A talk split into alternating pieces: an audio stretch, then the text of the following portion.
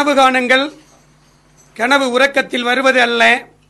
உங்களை உறங்க விடாமல் செய்வது என்று வாழ்வின் திருமுகத்தை வாசக சாலையாக வார்த்தெடுத்த ஐயா கலாமின் பொன்மொழியின் புகழ்பரப்பும் திண்டுக்கல் பசுமை தொண்ணூறு புள்ளி நான்கு வானொலியில் உலகம் எங்கும் கொரோனா என்கின்ற வைரஸின் தாக்கத்தால் தனித்திரு விழித்திரு என்று வாசகங்கள் முழங்கிக் கொண்டு இருக்கக்கூடிய இந்த இனிய வேளையில் இந்த சுதந்திர தின நன்னாளிலே மக்கள் அனைவரும் இந்த கொரோனாவினுடைய பாதிப்பிலிருந்து மீண்டு மகிழ்ச்சியாக வர வேண்டும் என்கின்ற சுதந்திர தின நல்வாழ்த்துக்களையும் எங்களது முழுநிலவாய் ஒளிவீசி விடுதலை பறவையாய் சிறகடித்து வலம் உதிர்வோர் நின்றதிரும் திண்டுக்கல் சுரதாவின் பசுமை இயற்கை பட்டிமன்ற குழுவினின் சார்பாக ஆன்றோருக்கும் சான்றோருக்கும் என்னை போன்றோருக்கும் தொ- பசுமை தொண்ணூறு புள்ளி நான்கு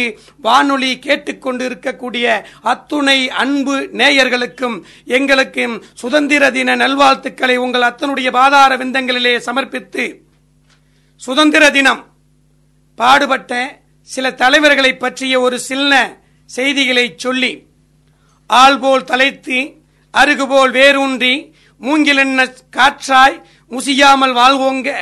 வந்தே மாதரம் வந்தே மாதிரம் என்று கொடி உயர்த்தி உயிர் நீர்த்த குமரனையும் பிறப்புக்கும் எல்லா உயிர்க்கும் என்று வள்ளுவ நெறியை வாழ்வினிலே வார்த்தெடுத்து செக்கிழுத்த செம்மல் வாவு சிதம்பரம் பிள்ளையும். புறநானூற்றின் புகழனை புவிதனில் புலியென பாய்த்த வீரமங்கை வேலு நாச்சியார் அவர்களையும் வரலாற்றின் வடிவமாய் எங்கும் புகழ் தங்கும் தங்கமும் அவர் முன் மங்கும் என்ற திண்டிமாவனத்தின் திகழொளி விருப்பாச்சி தந்த சிங்கம் மானம் ஒன்றையே மறையென தரித்த மாண்புடை மகான் விருப்பாச்சி கோபால் நாயக்கர் அவர்களையும் வன்மை சுபாசும் வலிமை பகத்சிங்கும் வில்லிடை பூட்டிய அம்பினாய் ஆடுவோமே பல்லு பாடுவோமே ஆனந்த சுதந்திரம் அடைந்து விட்டோம் என்று அன்று பாடினானே அந்த முண்டாசு கவி அவையினுடைய அந்த தமிழ் மொழியினுடைய திருத்தால் வணங்கி எங்களது திண்டுக்கல் சுரதாவின் பசுமை இயற்கை பட்டிமன்ற குழுவினர் சார்பாக சுதந்திர தின சிறப்பு பாட்டிசை மன்றமாக இன்றைய இளைஞர்களின் நிலை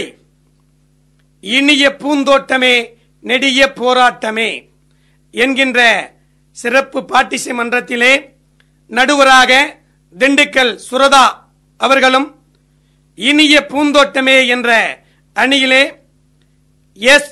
ஜெயராமன் லட்சிய ஆசிரியர் அவர்களும் அவருக்கு இணையாக என் வனிதா லட்சிய ஆசிரியர் அவர்களும் இல்லை நெடிய போராட்டமே என்கின்ற அணியிலே மக்கள் பாடகர் மா கோபால் அவர்களும் இணையாக கவிஞர் மங்கையர் கரசி அவர்களும் இந்த பாட்டிச மன்றத்திற்கு இசை நிகழ்ச்சியை வழங்குவதற்காக ஐயா மரியதாஸ் கீபோர்ட் ஐயா அவர்களும் தபேலா வாசிப்பதற்காக ஆனந்த் ஐயா அவர்களும் இங்கு பங்கேற்று இந்த சுதந்திர தின நிகழ்விலே உங்களோடு உரையாடி கொண்டிருக்கிறார்கள் என்று சொல்லி இப்ப பாருங்க இந்த சுதந்திர தினம் இன்னைக்கு இளைஞர்களை எப்படி இருக்கு?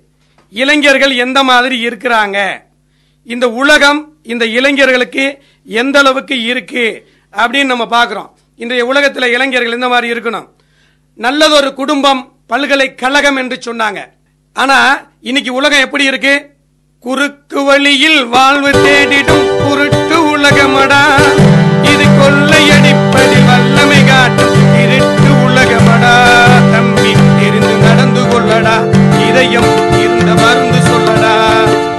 இருக்கு வழியில் வாழ்வு தேடிடும் உருட்டு உலகமடா. என்று அற்புதமாக இன்றைய உலகம் குறுக்கு வழியிலே வாழ்வு தேடிக்கொண்ட உலகமாக இருக்கிறது. இந்த உலகத்தில் இந்த உலகத்தில் இளைஞர்கள் எப்படி இருக்கணும்? இளைஞர்கள் எந்த அளவுக்கு இருந்தால் இந்த உலகம் எப்படி இருக்கும்? இப்போ இளைஞர்கள்லாம் எப்படி இருக்கிறாங்க? இப்போ எனக்கு தெரிஞ்ச நான் ஒரு பத்திரிக்கையில் படித்த செய்தி ஒரு கல்லூரி இளைஞன் கடைசி செமஸ்டரில் ஒரு அஞ்சு- அஞ்சு பேப்பர் எழுதணும். அந்த அஞ்சு பேப்பரில் நாலு பேப்பர் அவன் எழுதிட்டான்.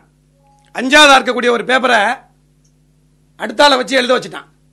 இதை யூனிவர்சிட்டியில் பேப்பர் வேல்யூஷன் பண்ணும்போது கண்டுபிடிச்சிட்டாங்க.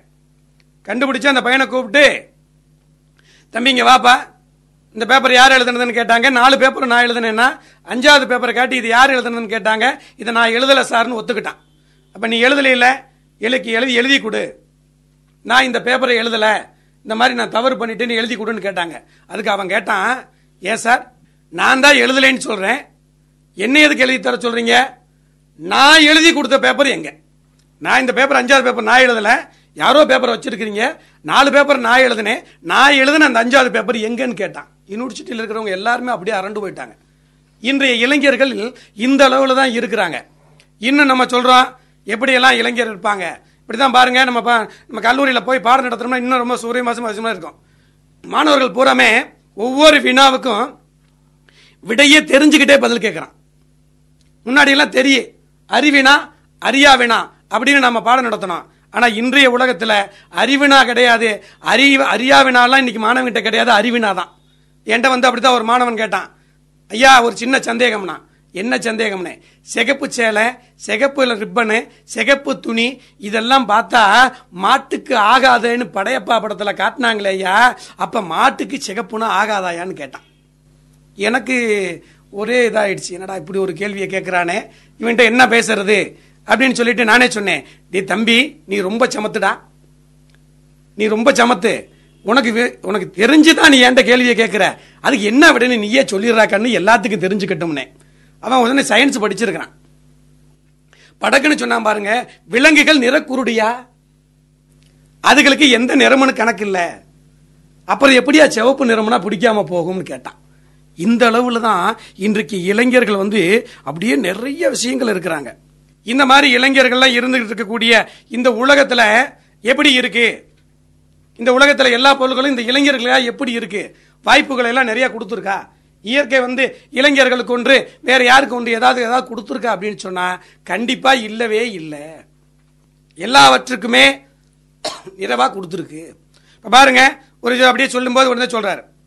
மண் குடிசை வாசல் என்றார் தென்றல் வேணே மறுத்திடுமா? மாலை நிலா ஏழை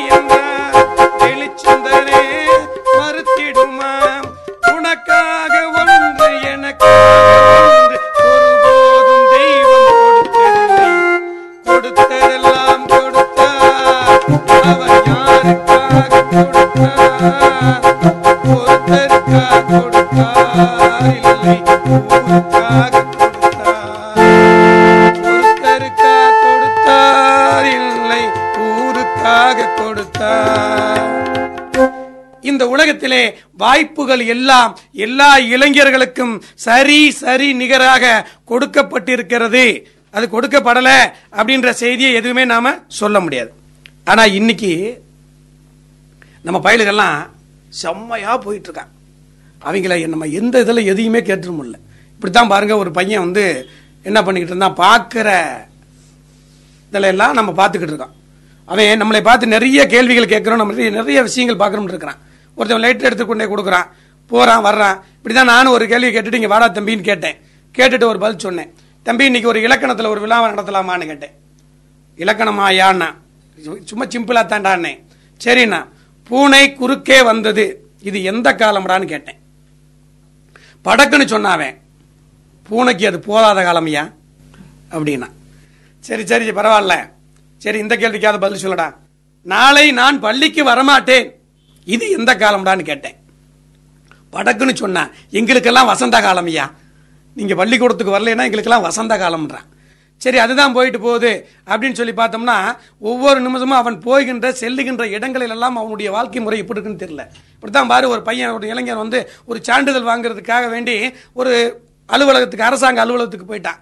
அங்கே எழுதி போட்டிருக்கான் போர்டு எழுதி போட்டிருக்கான் இங்கே இங்கே லஞ்சம் முற்றிலுமாக தவிர்க்கப்பட்டுள்ளது அப்படின்னு போர்டு எழுதி போட்டிருக்கான். இவன் உள்ளே போய் பார்த்துட்டு வந்துட்டு என்ன சொல்கிறான் பொய் சொல்கிறான்ட்டு படக்கு நீ என்ன வதந்திகளை நம்பாதேன்னு எழுதி ஒட்டி வச்சுட்டு பேச வந்துட்டான். இன்றைய இளைஞன் வந்து அந்த அளவுக்கு இருக்கிறான். என்ன செய்யலாம்? என்னென்ன பண்ணலாம்? என்ன செஞ்சோம்னா நமக்கு எல்லாமே கிடைக்கும் அப்படின்ற செய்தியை இளைஞர் இருக்கான். இன்னும் நமக்கு இப்போ இளைஞன் பண்ணு ஒரு பரீட்சை இது பண்ணுறான் பரீட்சை எழுதிட்டு இளைஞன் வந்து வெளியில் வர்றான். பரீட்சை எழுதிட்டு வெளியே வரும்போது அவனுக்கு நமக்கெல்லாம் பார்த்தீங்கன்னா பரீட்சை எழுதிட்டு வெளியே வரும்போது ஒரு பெரிய சந்தோஷமாக வந்துகிட்டு இருப்பான். அவன் அதை விட பெரிய சந்தோஷத்தில் வந்தான். என்னடா இப்படி ஒரு சந்தோஷத்தில் வரையே என்னடா விஷயம்னு கேள்வி கேட்டேன். அவன் அழகா அப்படியே என்ன சொன்னா ஒரு சின்னதாக அப்படி ரெட் பண்ணி போட்டு சொன்னான் பாரு. பார்த்த ஞாபகம் இல்லையோ? படித்த பாடம் வல்லையே பார்த்து எழுதே வழி இல்லையே. வெயில் ஆனதே நெஞ்சமே. அப்படின்னு சொல்றான். பார்த்த பாருங்க பார்த்த ஞாபகமே இல்லையா அந்த கேள்வியை? படித்தது ஞாபகத்துக்கே வரலையாம் பக்கத்தில் பார்த்து எழுத முடியலையாம். ஃபெயில் தான் கண்டிப்பான்னு சொல்லிட்டு வரான். சந்தோஷமாக வெளியில் வரான். இன்றைய இளைஞர்களுடைய நிலை இந்த மாதிரி இருக்குது. இன்னும் இன்னும் நமக்கு நிறைய விஷயங்கள் சொல்லிக்கிட்டே போயிட்டே இருக்கணும். இன்னும் நமக்கெல்லாம் இன்றைக்கி என்னென்ன இளைஞர்களுடைய சன்மானம் பார்த்தோம்னா நிறைய விஷயங்கள் இருக்குது. இப்போ நம்ம ஒரு இளைஞனை பார்த்து ஒருத்தர் இப்படி தான் போய்கிட்டு இருந்தார். ஒருத்தர் வீட்டுக்கு போய் ஒரு ஊரில் போய் பொண்ணு பார்க்க போனார். பொண்ணு பார்க்க போயிட்டு ஒரு தம்பியை கூப்பிட்டு விசாரிச்சிங்க வா தம்பி. இந்த மாதிரி நான் அந்த வீட்டுக்கு அந்த பொண்ணை பார்க்க வந்திருக்கிறேன். அந்த பொண்ணு எப்படின்னு கேட்டார். அதுக்கு அந்த பையன் சொல்கிறான் நான் காதலிச்ச வரைக்கும் அந்த பொண்ணு ரொம்ப நல்ல பொண்ணுங்கன்னார். சரி அதுதான் போயிட்டு போகுது அப்படின்ட்டு ஒரு பையனை கூப்பிட்டேன். ஒரு மணிக்கூர்னா ஒரு பையன் என்ன பண்ணா ஒரு பொண்ணை காப்பாற்றினான் அந்த பொண்ணை காப்பாற்றின பொண்ணை நான் கேட்டேன் ஏன்டா கடலில் விழுந்த பொண்ணை காப்பாற்றினியே இப்போ அவள் எப்படிடா இருக்கேன்னு கேட்டேன். உடனே படக்கு நான் வாட்டுக்கு சொன்னான் இப்போ அவள் முழுகாமல் இருக்கான்னு சொல்கிறான் ஏன்னா இந்த இன்றைய இளைஞர்கள் ஒரு நிலையை யார் எப்படி என்ன எருவன்றோ அப்படின்ற இதுவும் இருக்குது இன்னும் நம்ம சொல்ல போனோம்னா என்னென்ன விஷயங்கள் இருக்குது அப்படின்னு பார்க்கணும்.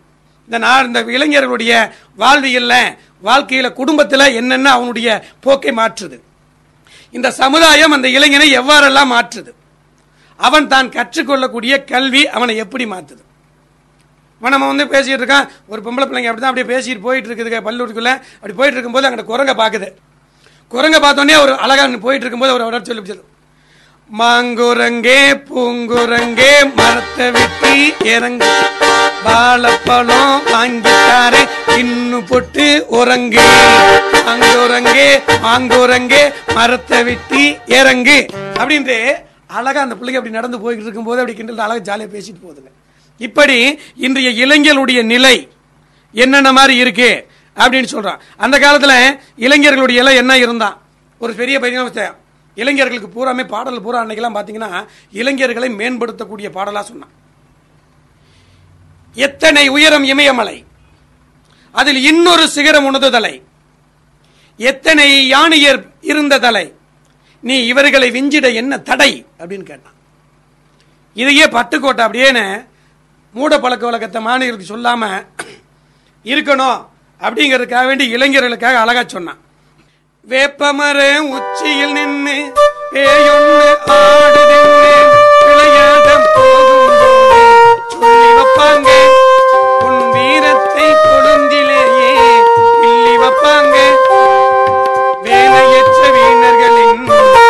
மூளையற்ற வார்த்தைகளை வேடிக்கையாக கூட நம்பி விடாதே நீயும் வீட்டுக்குள்ளே எந்த இடந்தே வெம்பிவிடாதே. நீயும் விடாதே சின்ன பயலே சின்ன பயலே செய்தி கேளடா. சொல்ல போற வார்த்தை நீயும் எண்ணி பாரடா. நீயும் எண்ணி பாரடா. என்று அழகா இளைஞர்களுக்கு சொன்னாங்க. ஆனா அன்றப்பட்டவுடைய இளைஞர்களில் இன்றைய நிலை எப்படி இருக்கு? இனிய பூந்தோட்டமா? நெடிய போராட்டமா? என்கின்ற இந்த நிகழ்வில் அப்- நம்ம இன்றைக்கு இல்லை இல்லை முதல்ல எடுத்த உடனே நம்முடைய சுதந்திர தினத்தினுடைய நிகழ்வாவே இனிய பூந்தோட்டமே என்கின்ற அணியிலே பேசுவதற்கு ஐயா ஜெயராமன் லட்சிய ஆசிரியர் அவர்களை அழைக்கின்றேன். வாங்க ஐயா வந்து உங்களுடைய பூந்தோட்டத்தினை தாங்க. இந்த இனிய சுதந்திர தின நன்னாளில் இன்றைக்கு இந்தியா முழுவதும் இந்த சுதந்திர தினத்தை மிக சீரோடும் சிறப்போடும் கொண்டாடி கொண்டிருக்கக்கூடிய இந்த வேளையிலே திண்டுக்கல் மாநகரத்தில் உள்ள மக்கள் அனைவருக்கும் பசுமை இயற்கை பட்டிமன்ற குழுவினுடைய சார்பாகவும் பசுமை வானொலி நிலையத்தாருடைய சார்பாகவும் அனைவருக்கும் இனிய சுதந்திர தின நல்வாழ்த்துக்களை தெரிவித்துக் கொள்கின்றோம்.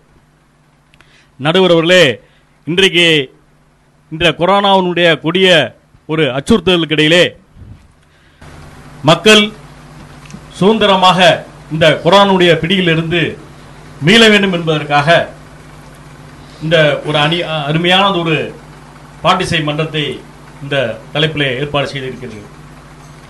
இன்றைய சூழலில் இளைஞருடைய நிலை இனிய பூந்தோட்டமே என்ற தலைப்பிலே நாங்கள் பேச வந்திருக்கின்றோம். நடுவர்களே இன்றைய சுதந்திர தினத்திற்காக தன்னுடைய இன்னு- இன்னுயிரை நீத்த தியாகச் செம்மல்களுக்கு இந்த நேரம் நாம் அனைவரும் தலை வணங்கி அவர்களை நினைத்து வீர வணக்கம் நினைத்து பார்க்கக்கூடிய ஒரு தருணம் தருணம்.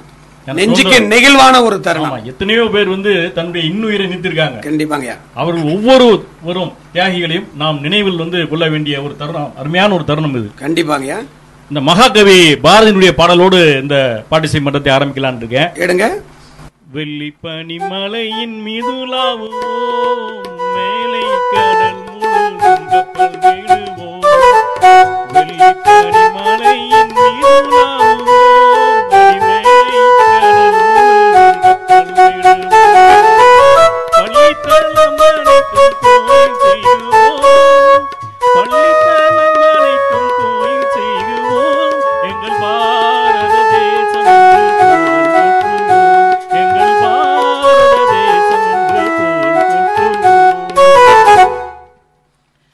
அருமையா அருமையா. ஆக மகாகவி பாரதியினுடைய பாடல் தான் இந்த மாதிரி பாடல் தான் நடுவர்களே. இளைஞர்களை அன்றைய இளைஞர்களை வந்து உற்சாகப்படுத்திய ஒரு பாடல். கண்டிப்பாங்கய்யா நாடெங்கிலும் வந்து சுதந்திர காற்றை அன- அனல் போல ஒரு புயல் போல பரப்பிய ஒரு பாடல் நடுவர்களே. பிரிட்டிஷ் ஏகாதிபத்தியத்தில் அசைக்க ஒரு அசைச்சு பார்த்த ஒரு பாடல். நடுவர்களே அதில் முக்கியமாக சொல்லணும்னா மகாகவி பாரதியும் அது மாதிரி வந்து வாவு சி சிதம்பரம். வாவு சிதம்பரம் பிள்ளை அவர்களும் நம்முடைய திண்டுக்கல் மாவட்டத்தை சேர்ந்த சுப்பிரமணிய சிவா. இந்த அதாவது சுப்பிரமணியம் சிவம் பேசினால் சவமும் எழும். என்று சொல்லக்கூடிய அளவுக்கு ஒரு மிகப்பெரிய ஒரு ஒரு பேச்சாற்றல் மிக்க ஒரு ஆளுமை உடையவர்கள். கண்டிப்பாங்கய்யா நடுவுல இன்றைய இளைஞர்கள் வந்து பூந்தோட்டமா தான் இருக்காங்க. பூந்தோட்டம் தான். கண்டிப்பாக. அதாவது நடுவர்களே நம்ம வந்து பார்க்கக்கூடிய பார்வையில் தான் எல்லாமே இருக்கிறது. இன்றைய இளைஞர்களுக்கு எல்லா நம்முடைய தமிழ் இலக்கியத்தில் அறிவுல இருந்து எல்லாமே வந்து இருக்கு. மஞ்ச கண்ணாடியை போத்துக்கிட்டு பார்த்தா பாக்குறதுக்கு அப்புறம் மஞ்சளா தெரியும். நடுவர்களே வாழ்க்கையை வந்து என்னைக்குமே செழுமையாக நல்ல முறையில வந்து பார்க்கணும். பாக்குறது நல்லா எப்ப பார்த்தாலும் போராட்டம் போராட்டம் போராட்டம்னா வாழ்க்கையே போராடி தான் இருக்கு நம்ம. மலரை பார்த்தா அதை அழகா மகிழ்ச்சியை மலர்ந்திருக்கிறத அணிவிக்கணும் அது அப்படியே வாடி போகுதுன்னு நினைக்கப்படாது. நடுவர்களே ரோஜா மலரை பார்த்தோம்னா நம்ம வந்து மலரை பாக்குறோம் நடுவர்களே ஆனா அவங்க என்ன பாக்குறாங்க அதுக்கு பின்னாடி இருக்கக்கூடிய முள்ள பாக்குறாங்க நல்லா பாக்குறாங்க நாங்க என்ன சொல்றோம்? மலரை பாருங்க. வந்து முள்ள பாக்குறீங்கன்னு சொல்றோம் நாங்க. இன்றைய இளைஞர் நட நடுவர்களே தாய்மொழி பற்று அவ்வளவு அருமையாக இருக்கு. அந்த தாய்மொழிக்காக வந்து பற்றிற்காக ஒரு ஒரு பாடல் வந்து பாத்தீங்கன்னா நம்ம தமிழ் மொழியினுடைய சிறப்பை பற்றி ஒரு பாடல் அருமையான ஒரு பாடல். கல்லெல்லாம் மாணிக்க கல்லாகுமா? கலையெல்லாம் கண்கள் சொல்லும்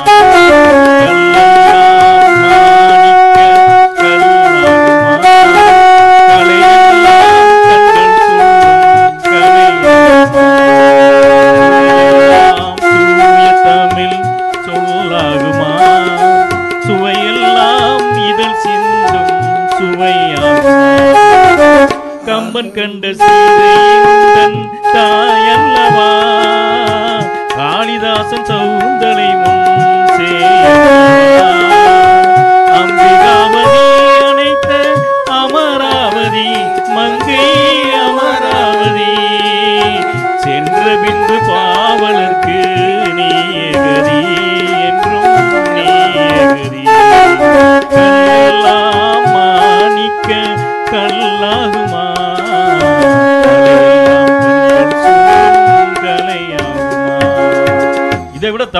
பற்ற வந்து யாரு நடுவர்களை வந்து சிறப்பு சொல்ல முடியும்? அருமையா அருமையா இன்றைய இளைஞர்கள் தாய்மொழி பற்று மிக்கவர்கள் நடுவர்களே. கண்டிப்பாங்கய்யா அதை வந்து நினைவுல வச்சுக்கணும். நடுவர்களே சுவாமி விவேகானந்தர் வந்து ஒரு அருமையான ஒரு ஒரு பொன்மொழி ஒன்று சொன்னார். சொல்லுங்க. அதாவது நூறு இளைஞர்கள் நூறு வலிமை வாய்ந்த இளைஞர்களை என்னிடம் கொடுங்கள். நான் இந்தியாவே மாற்றி காமிக்கிறேன் சொன்னார் இந்தியாவே ஆமைங்கய்யா ஆக ஒரு இளைஞர்களை மாற்றக்கூடிய ஒரு சக்தி ஒரு புதிய இந்தியாவாக உருவாக்கக்கூடிய சக்தி வந்து இளைஞர்களுக்கு இருக்கிறது. உலகையே மாற்றி அமைக்கக்கூடிய ஆற்றல் இளைஞர் கையில தான் இருக்கு. இருக்கு. அப்படி இருக்கும்போது எப்படி போராட்டம் போராட்டம் நீங்க சொல்றீங்க? சொல்ல முடியும்? நடுவில் ஒன்று சொல்ல ஆசைப்படுகிறேன். நம்ம இந்தியாவை பொறுத்தளவுக்கு உலகத்திலே அதிக அளவுல இளைஞர்களை கொண்ட ஒரு நாடு எதுனா நம்முடைய இந்தியா. இந்தியா அதை ஒத்துக்கிறீங்களா இல்லையா? கண்டி- கண்டிப்பாங்கய்யா. அதனாலதான் நம்ம இந்தியாவை சேர்ந்த இளைஞர்கள் இன்றைக்கு உலகங்களும் பரவி இருக்கிறாங்க கண்டிப்பாங்க. இன்னைக்கு அமெரிக்கால பாத்தீங்கன்னா அவ்வளவு பேர் நம்ம இந்தியர்கள் தான். நம்ம இந்திய இளைஞர்கள். அங்க இருந்து அது மாதிரி குவைத்தில் இருக்கக்கூடிய மஸ்கட் இங்க இருக்கக்கூடிய அரேபிய பகுதியில் இருக்கக்கூடிய ஈரான் பகுதி ஈராக்கில் இருக்கக்கூடிய அந்த இதெல்லாம் பாத்தீங்கன்னா நம்முடைய இளைஞர்கள். அங்கிருந்து வந்து பணத்தை வந்து வேலை பார்த்து நம்முடைய தாய்நாடான நம்முடைய இந்தியாவுக்கு வந்து வந்து அந்நிய செலாவணி வந்து நமக்கு நிறைய கிடைச்சிக்கிட்டு இருக்கு. நடுவர்களே பொதுவா நம்ம வந்து பார்த்தோம்னா நம்முடைய தமிழகத்துல வந்து பாத்தீங்கன்னா சுந்தர் பிச்சை நீங்க கேள்விப்பட்டிருப்பீங்க. சுந்தர் பிச்சை. கூகுளினுடைய மிகப்பெரிய ஒரு ஒரு பொறுப்புல இருக்க பொறுப்பு வைக்கக்கூடியவர். நம்முடைய தமிழகத்துல பிறந்தவர் சுந்தர் பிச்சை. இப்ப நீங்க சமீபத்துல பாத்தீங்கன்னா நம்முடைய பாரத பிரதமர் அவர்களை சந்தித்து நடுவரவில் எழுபத்தி ஐயாயிரம் கோடி ரூபாய் வந்து நம்முடைய இந்தியாவிற்கு முதலீடு வந்து நான் செய்கிறேன் என்று சொல்லியிருக்கிறார். சொல்லியிருக்காருங்க. அப்ப ஒரு இளைஞருடைய வளர்ச்சி இல்லையா அதெல்லாம்? கண்டிப்பாங்கய்யா. ஆ? இந்தியா வந்து ஒரு நல்ல வளரக்கூடிய ஒரு நாடாக தானே இருக்கு கொரோனாவுடைய காலகட்டத்துல வந்து இந்தியாவுக்கு நிதி உதவி கொடுத்திருக்காருன்றது வந்து ஒரு சிறப்பான விஷயம். அப்ப நம்முடைய தமிழகத்தை சேர்ந்தவர் என்பது மிகப்பெரிய விஷயம் இல்லையா நடுவர்களே பூந்தோட்டம் தானே? அப்ப ஒரு பூந்தோட்டம் ஒரு இளைஞர்கள் வந்து இன்னைக்கு நாட்டினுடைய முதுகெலும்பு நடுவர்களே ஒரு அச்சாணியாக இருக்கக்கூடியது வந்து பாத்தீங்க அப்படின்னா நம்முடைய இளைஞர்கள். இளைஞர் அப்ப ஒரு பூந்தோட்டமாக உருவாக்கக்கூடிய பொறுப்பு வந்து நம்முடைய இளைஞர்கிட்ட தான் இருக்கு அப்படிங்கிற இந்த நேரத்துல பதிவு செய்ய ஆசைப்படுகிற நடுவர்களே. சரிங்க. நடுவர்களே இப்ப சமீபத்துல ஒரு செய்தி ஒண்ணு பார்த்தேன். சொல்லுங்க. அதாவது நமக்கு எல்லாத்துக்கும் இந்தியர்கள் அனைவருக்குமே ஒரு மகிழ்ச்சி தரக்கூடிய ஒரு செய்தி. அதாவது உலகத்துல நான்கு நான்காவது பணக்காரராக வந்து யாரும் தெரியுங்களா உங்களுக்கு? சொல்லுங்க. நம்முடைய இந்தியாவை சேர்ந்த முகேஷ் அம்பானி. முகேஷ் அம்பானி ஆமா. உலகத்திலே மகா கோடீஸ்வரர் உலகத்திலே நான்காவது பணக்காரராக வந்து இன்னைக்கு உருமாறிக்கிறார் என்றால் அவருடைய உழைப்பு அதான் முக்கியமான ஒரு காரணமாக இந்த இடத்துல பதிவு செய்ய ஆசைப்படுகிற உழைப்பு ஆக இளைஞர்கள் தான் இந்த நாட்டுக்கு வழிநடத்தி செல்லக்கூடிய ஒரு மிகப்பெரிய பொறுப்புல இருக்காங்க என்பதை நான் நினைவு செய்ய- படுத்துகிறேன். நடுவர்களே நம்முடைய முன்னாள் குடியரசுத் தலைவரும் நம்முடைய தமிழகத்தில் சேர்ந்த மாபெரும் ஒரு அறிவியல் விஞ்ஞானி ஏபிஜே அப்துல் கலாம் ஐயாவை பத்தி இந்த நேரத்தில் கண்டிப்பாக நாம் நினைவு கூற வேண்டும். கண்டிப்பாங்கய்யா. ஏன்னா அவர்கள் மாணவர்களோடும் சரி நம்முடைய இளைஞர்களுக்கு மிகப்பெரிய ஒரு வழிகாட்டியாக இருந்தவர். கடைசி வரை மாணவனாகவே இருந்தவர். வாழ்நாள்ல கடைசியில உயிர் நீத்தது கூட ஒரு பெரிய ஒரு பல்கலைக்கழகத்துல பேசின்ற பொழுது உயிர். அவருடைய வாழ்க்கையில நடுவர்களே அவருடைய அதாவது கொடியது கொடியது வறுமை கொடியது என்று சொல்வார்கள் சொல்லுவாரு. அவருடைய வாழ்க்கையில மிகப்பெரிய உயர் உயர்ந்ததுக்கு இடத்துக்கு வந்து போனார். குடியரசுத் தலைவர் பதவிக்கு போனார். ஆனா தன்னுடைய இளமை பருவத்தை பதிவு செய்கிறார் நடுவர்களே. தன்னுடைய இளமை வறுமையை பதிவு செய்கிறார். தன்னுடைய சின்ன கவிதையில. கவிதையில. சொல்லுங்க. நடுவர்களே அது சொல்றாரு கதிரவன் உதிப்பதற்கு பல மணி நேரம் முன்பே எழுந்து நடக்க வேண்டும். வெகு தூரம். கோயிலடியில் குடியிருந்து ஞானாசிரியரிடம் பாடம் கற்க செல்ல வேண்டும். மீண்டும் அரபு பள்ளிக்கு பல மைல் தூரம் மணல் குன்றுகளில் ஏறி இறங்கி புகைவண்டி நிலைய சாலைக்கு சென்று நாளிதழ் கட்டு எடுத்து வந்து அந்த கோயில் நகரத்து மக்களுக்கு விநியோகிக்க வேண்டும். இரவு படிக்கச் செல்லும் முன் மாலையில் அப்பாவுடன் வியாபாரம். என இளமையினுடைய கொடுமையான வறுமையை பத்தி மிக அழகாக பதிவு செய்திருக்கிறார் நடுவர்களே. அழகு அழகு அழகு. அது மட்டும் இல்ல அவர் வந்து பணிவை நம்ம கத்துக்க வேண்டும் நடுவர்களே. ஒரு மனிதனுக்கு எவ்வளவு தூரத்துக்கு உயர்ந்தான் அப்படிங்கிறதுக்கு வந்து அந்த பணிவு முக்கியமான ஒரு விஷயம். அது ஒரு சின்ன ஒரு நினைவுபடுத்த விரும்புகிறேன். அவர் வந்து குடியரசுத் தலைவராக இருந்த பொழுது இதே நம்முடைய திண்டுக்கல்ல வந்து காந்திராம பல்கலைக்கழகத்துக்கு வந்த பொழுது தனக்கு பாடம் சொல்லி கொடுத்த தனது அந்த பேராசிரியரை வந்து வணங்கி காலில் விழுந்து வணங்கி அதுக்கு பிறகுதான் மேடைக்கு சென்றார் அப்படிங்கறத வந்து பார்த்தோம். மாபெரும் ஒரு குடியரசுத் தலைவராக இருந்த பொழுதும் அந்த பணிவுதான் அவரை உயர்த்தியது என்பதை இந்த நேரத்தில் நம்ம நினைவு கூற வேண்டும். அதுல நடுவர்களே அதற்காக ஒரு அருமையான ஒரு பாடல். சொல்லுங்க. பணிவை பத்தி. ஆறு மனமே ஆறு அந்த ஆண்டவன் கட்டளை ஆறு. ஆறு மனமே ஆறு அந்த ஆண்டவன் கட்டளை ஆறு. சேர்ந்து மனிதன் வாழும் தெய்வத்தின் கட்டளை தெய்வத்தின் கட்டளை யாரு மனமே ஆறு. அந்த ஆண்டவன் கட்டளை உண்மையை சொல்லி நன்மையை செய்தால் உலகம் உன்னிடம் மயங்கும். நிலை உயரும் போது பணிவு கொண்டால் உயிர்கள் உன்னை வணங்கும். உண்மையை சொல்லி நன்மையை செய்தால் உலகம் உன்னிடம் மயங்கும். நிலை உயரும் போது பணிவு கொண்டால் உயிர்கள் உன்னை வணங்கும். உண்மை என்பது அன்பாகும். பணிவு என்பது பண்பாகும். உண்மை என்பது அன்பாகும் பெரும் பணிவு என்பது பண்பாகும். இந்த நான்கு கட்டளை அறிந்த மனதில் எல்லா நன்மையும் உண்டாகும். எல்லா நன்மையும் உண்டாகும். ஆறு மனமே ஆறு ஆண்டவன் கட்டளை ஆறு. அருமையா அருமையா பணிவுதான் நடுவர்களே மாபெரும் உயர்ந்த ஒரு பதவிக்கு ஒருத்தன் போனாலும் அந்த பணிவுதான் மனிதனை வந்து உருவாக்குது. அந்த பணிவிலிருந்து இளைஞர்கள் கத்துக்கொள்ள வேண்டிய விஷயம் இருக்குது நடுவர்களே நிறைய அத அதைத்தான் இந்த இன்றைய இளைஞர்கள் வந்து கத்து கத்துக்கொண்டு இருக்கிறார்கள் என்பதை நான் பதிவு செய்ய விரும்புகிறேன் நடுவர்களே ஆளும் வளரணும் அறிவும் வளரணும் அதுதாண்டா வளர்ச்சி. உன்னை ஆசையோடு ஈன்றவருக்கு அதுவே நீ தரும் மகிழ்ச்சி. நாளும் ஒவ்வொரு பாடும் தரும் காலம் தரும் பயிற்சி. உன் நரம்போடுதான் இன்னி வளரணும் தன்மான உணர்ச்சி. சின்ன பயலே சின்ன பயலே செய்தி கேளடா இப்படி அவளை அழகா அருமையான. அருமையான வரிகள் நடுவர்களே. நடுவர்களே ஒரு சின்ன ஒரு அதாவது புத்தர் வந்து அவருடைய வாழ்க்கையில் நடந்த ஒரு விஷயம் தன்னுடைய சீடர்கிட்ட வந்து ஒரு கேள்வி கேட்டிருக்காரு. சொல்லுங்க. என்ன கேட்டிருக்காரு அப்படின்னா ஒரு மனிதனுடைய ஆயுள் காலம் எவ்வளவுன்னு கேள்வி கேட்டிருக்காரு. எவ்வளவு? சொல்லுங்க நடுவர்களே ஒரு மனிதனுடைய ஆயுள் காலம் எவ்வளவு ஆயுள். காலம் இன்றைக்கு அரசு சொல்வது அறிவியல் சொல்வது ஒரு விஞ்ஞான 55 துறையில சுகாதாரத்துறையில ஒரு 55 வயசு சொல்றாங்க. நடுவுல ரிட்டைர்மெண்ட் ஐம்பத்தெட்டு. இப்ப ஐம்பத்தொன்பது ஆக்கிட்டாங்க 59 எங்க நான் சராசரி ஆயுள் காலத்தை சொன்னேன். சுதந்திரம் வாங்கினப்ப ஐம்பது வயசு இருந்துச்சு. இன்னைக்கு விஞ்ஞானத்துல சுகாதாரத்துறையில இன்னைக்கு வந்து ரிட்டையர்மெண்ட் ஐம்பத்தொன்பது மத்திய அரசுல அறுபது வயசுன்னு சொல்லி 60 சொல்றாங்க. வயசு, 60 வயசு. ஆ? சரி நடுவில் ஆனா அந்த புத்தருடைய சீடர் வந்து ஒருத்தர் ஒருத்தர் சொல்றாரு. என்ன சொல்றாருன்னா ஐயா எழுபது வயசுன்னு சொல்லியிருக்காரு. 70 வயசு. ரைட் உடனே அது தப்பு அப்படின்ட்டாரு. இன்னொருத்தர் வந்து அறுபது வயசுன்னு சொல்லி சொல்லியிருக்காரு. அதையும் புத்தர் வந்து தவறு அப்படின்னு சொல்லி சொல்லிட்டாரு. உடனே மற்றொரு என்ன சொன்னாரு? ரெண்டுக்கு இடையில ஐம்பது வயசு அப்படின்னு சொல்லி சொல்லியிருக்காரு. புத்தர் சொன்னார் இது எதுவுமே சரியான பதில் இல்ல. அப்ப எல்லாரும் சொல்றாங்க புத்தர் அவர்களே நீங்களே சொல்லுங்க. ஒரு மனுஷனுடைய ஆயுள் காலம் எவ்வளவு? நீங்களே சொல்லுங்க அப்படின்னு. அப்ப புத்தர் சொல்றாரு ஒரு மனிதனுடைய ஆயுள் காலங்கிறது அவன் மூச்சு விடக்கூடிய நேரம் தான் அப்படின்னு இருக்காரு. நடுவர்களே ஒரு கனப்பொழுதில் மூச்சு விடக்கூடிய நேரம் தான் ஒரு மனிதனுடைய ஆயுள் காலம்னு சொல்லியிருக்காரு. அது அப்படி என்ன தெரிஞ்சுக்கணும் அப்படின்னா உழைக்க வேண்டும்ங்கிற சிந்தனையை சொல்லியிருக்காரு. கண்டிப்பாங்க இன்றைக்கு இளைஞர்களுக்கு உழைக்க வேண்டும் உழைப்பு ஒவ்வொரு நிமிடமும் உழைக்க வேண்டும் என்பதை வந்து தன்னுடைய கருத்துல வந்து சொல்லியிருக்காரு. உழைக்கும் கைகளே உருவாக்கும் கைகளே உலகை உண்டாகும் கைகளே உண்டாகும் கைகளே. அருமையா.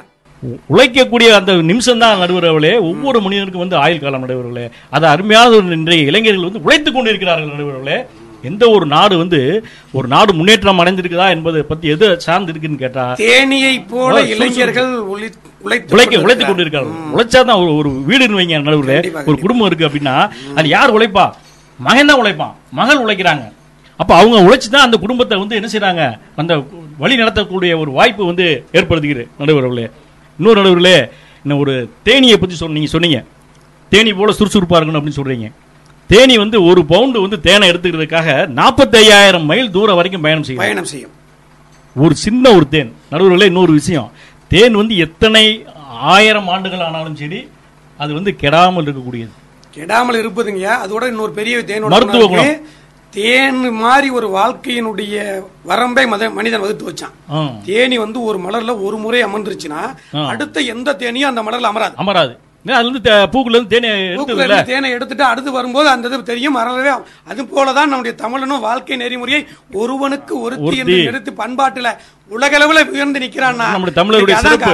அதான். நடுவில் அந்த தேனி பாத்தீங்கன்னா நாற்பத்தாயிரம் கிலோமீட்டர் போனாலுமே மீண்டும் தன்னுடைய அந்த இருப்பிடத்துக்கு வந்து அந்த தேனை வந்து அடகாக்குது சிறு சிறு துளியாக அடைக்காகுது நடுவர்களே. அந்த தேன் அடைய வந்து சிறுதுளி.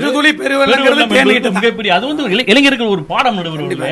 எந்த ஒரு இதுவும் இளைஞர் ஒரு பாடமாக திகழக்கூடிய உழைப்புக்கு ஒரு உதாரணம். உதாரணமாக வந்து நம்ம சொல்றோம் நம்ம.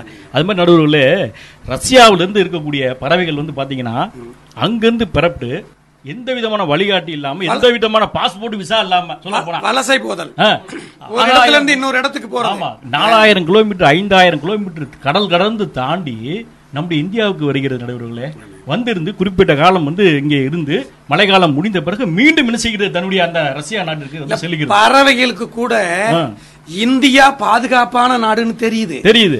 இங்குதான் வந்து இனப்பெருக்கத்தை செய்து தன்னுடைய குஞ்சையும் மறுபடியும் கூட்டிக் கொண்டு மற்றவர்களுக்கு செல்லுது. இப்ப இந்திய நாடு என்பது ஒரு பாதுகாப்பான ஒரு இருக்கக்கூடிய பாதுகாப்பான நாடு. இங்க இருக்கக்கூடிய இளைஞர்கள் எல்லாம் பாதுகாப்பானவர்கள் அதுல ஒரு நினைக்கிறேன். அந்த பறவைகளை. பத்தி ஒரு ஆராய்ச்சி பண்ணாங்க. எப்படி அந்த பறவைகளுக்கு வந்து வழி தெரியுது? நம்ம பசங்களை கொஞ்சம் போய் விட்டு வந்தோம்னாவே வர்றதுக்கு வழி தெரியல. எப்படி அந்த பறவைகள் வந்து இத்தனை மதுரையில? போயிட்டோம்னா நாலு மாசம் வீதி வழியில வழி வழி வர முடியல. வழி தெரியும் சுத்திட்டே இருக்கேன் அதுக்குள்ளேயே. ஆமா. இந்த வீதி round ஆ வழியா தானே சுத்திட்டு சுத்திட்டே இருக்கிறேன். நாலாயிரம் கிலோமீட்டர் பறந்து வரக்கூடிய அந்த பறவைகள் கூட்டம் கூட்டமாக எப்படி வருதுன்னு ஒரு ஆராய்ச்சி பண்ணா நடுவர்களே அது ஒரு உண்மையை கண்டுபிடிச்சான். சொல்லுங்க. என்ன கண்டுபிடிச்சானா அந்த பறவைகள் எல்லாமே வி ஷேப்ல பறக்குதான். அப்படி வி ஷேப்ல பறக்கின்ற பொழுது அந்த முன்னாடி அணிவத்து தலைமை தாங்கி செல்லக்கூடிய பறவைகள் பாத்தீங்களா? நடுவர்களே அது வந்து ஒரு இளம் பறவை. நல்லா கேளுங்க இளம் பறவை. ஒரு இளைஞரை போன்று. இளைஞனை போன்று. அந்த இளம் பறவை தான் என்ன செய்யுது? அவ்வளவு பெரிய பறவை கூட்டத்தை வழிநடத்தி செல்லுது. வழி நடத்தி செல்லுது. பின்னாடி இருந்து மற்ற பறவைகள் இயக்குகிறது. அந்த சரியான பாதையை காமிக்கிது காமிக்குது. ஆக இன்றைய இளைஞர்களுக்கு வந்து நல்ல வழிகாட்டிகள் இருக்க வேண்டும். அத்தகைய நல்ல வழிகாட்டிகள் நம்முடைய அப்துல் கலாம் அவர்களைப் போல காமராஜரை போல பல அது மாதிரி வரலாற்றில் இருக்கக்கூடிய பல மாந்தர்களைப் போல அவர்களெல்லாம் பின்பற்றி நம்முடைய இளைஞர்கள் மிக சிறப்பாக இன்றைக்கு வாழ்ந்து கொண்டிருக்கிறார்கள். அகில உலகம் போற்றக்கூடிய வகையில் நம்முடைய இந்தியா முன்னேறி கொண்டிருக்கிறது. முன்னேறி இந்தியா வல்லரசு நாடாக ஆகிக்கொண்டு இருக்கிறது என்று கூறிக்கொண்டு எனக்கு இணைய ஒரு வாய்ப்பை கொடுத்த அனைவருக்கும் நன்றி கூறி விடைபெறுகின்றேன். நன்றி வணக்கம். அருமையா அருமையா. இன்றைய இளைஞர்களுடைய நிலை இனிய பூந்தோட்டமே அப்படின்றதுல அழகாக சொல்லியிருக்காங்க. நம்ம என்ன சொல்கிறோம்னா உலக நாடு உலகத்திலேயே மிகப்பெரிய அறிஞர் கன்ஃபூசியஸ் சொன்னான் எது வசதியானதோ அதை செய்யாதே. எது சரியானதோ அதை செய். என்று சொன்னான். அப்படி சொல்லப்பட்ட அந்த இதில் அதனுடைய நிலையிலே இன்றைய இந்தியாவில் இருக்கக்கூடிய இளைஞர்கள் இருந்து கொண்டிருக்கிறார்கள் அப்படின்னு சொன்னா மிகையாகாதுன்னு நீங்க சொல்லியிருக்கீங்க. ஆனா இன்றைய உலகம் எப்படி இருக்குது? இந்திய உலகம் என்ன மாதிரி இருக்குது? தட்டினால் தங்கம் கிடைக்கிறது வெட்டினால் வெள்ளி கிடைக்கிறது அடிச்சா அலுமினியம் கிடைக்கிறது நடிச்சா நாடே கிடைக்கிறது படிச்சா தாங்க வேலை கிடைக்கல. நடிச்சா நாடே கிடைக்கிறது படிச்சாதான் வேலையே கிடைக்கல. அதில் எல்லாம் என்ன சொல்கிறான் படித்தா வேலை கிடைக்கலன்னு சொல்லிட்டாங்க சொல்லிட்டு என்ன சொல்கிறாங்க பாரு இந்த இதில் சொல்லும்போது இந்த விலையை சொல்கிறான் இந்த நிலைக்கு பதில் சொல்வதற்கு தான் வரப்போறாரு ஏ பச்சரிசி கொத்தமல்லி கீரையோடவே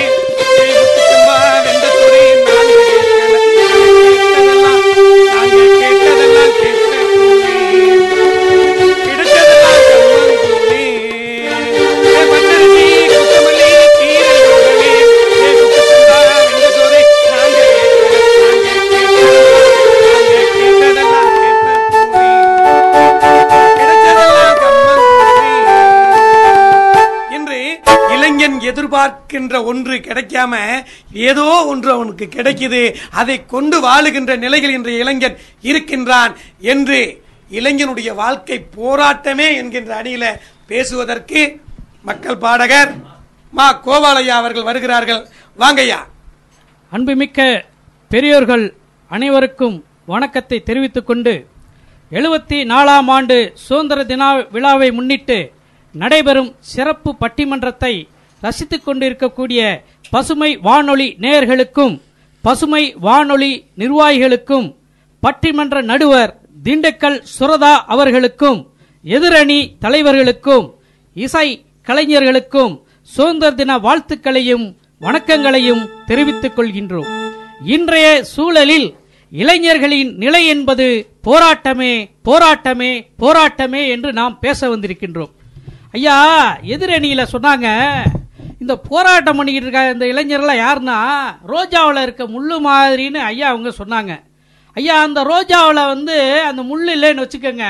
பல்வேறு மிருகங்களும் வண்டினங்களும் வந்து அந்த ரோஜாவே நாசம் பண்ணிடும் இல்லாமல் பண்ணிடும் அதுபோல தான் இந்த முள்ளுமாய் இருக்கின்ற இந்த போராட்ட இளைஞர்கள் தாயா பல ஆண்டு காலமாக போராடி நம் நாட்டை வெள்ளையர்களிடம் இருந்தும் பல்வேறு எதிரிகளிடமிருந்தும் மீட்டர் என்பது வந்து வரலாறுங்கய்யா. அப்ப போராட்டக்காரர்கள் இல்லை என்று சொன்னால் யாராட்டும் செல்லாது என்பது மிக மிக உண்மை ஐயா. போராட்டம் தாங்க வளர்ச்சிக்கு எச்சரிக்கை மணி ஆமாங்கய்யா ஆமாங்கய்யா அதான்யா அழகா சொன்னா பாருங்க ஒவ்வொரு நொடியிலும் வாழ்வோம்.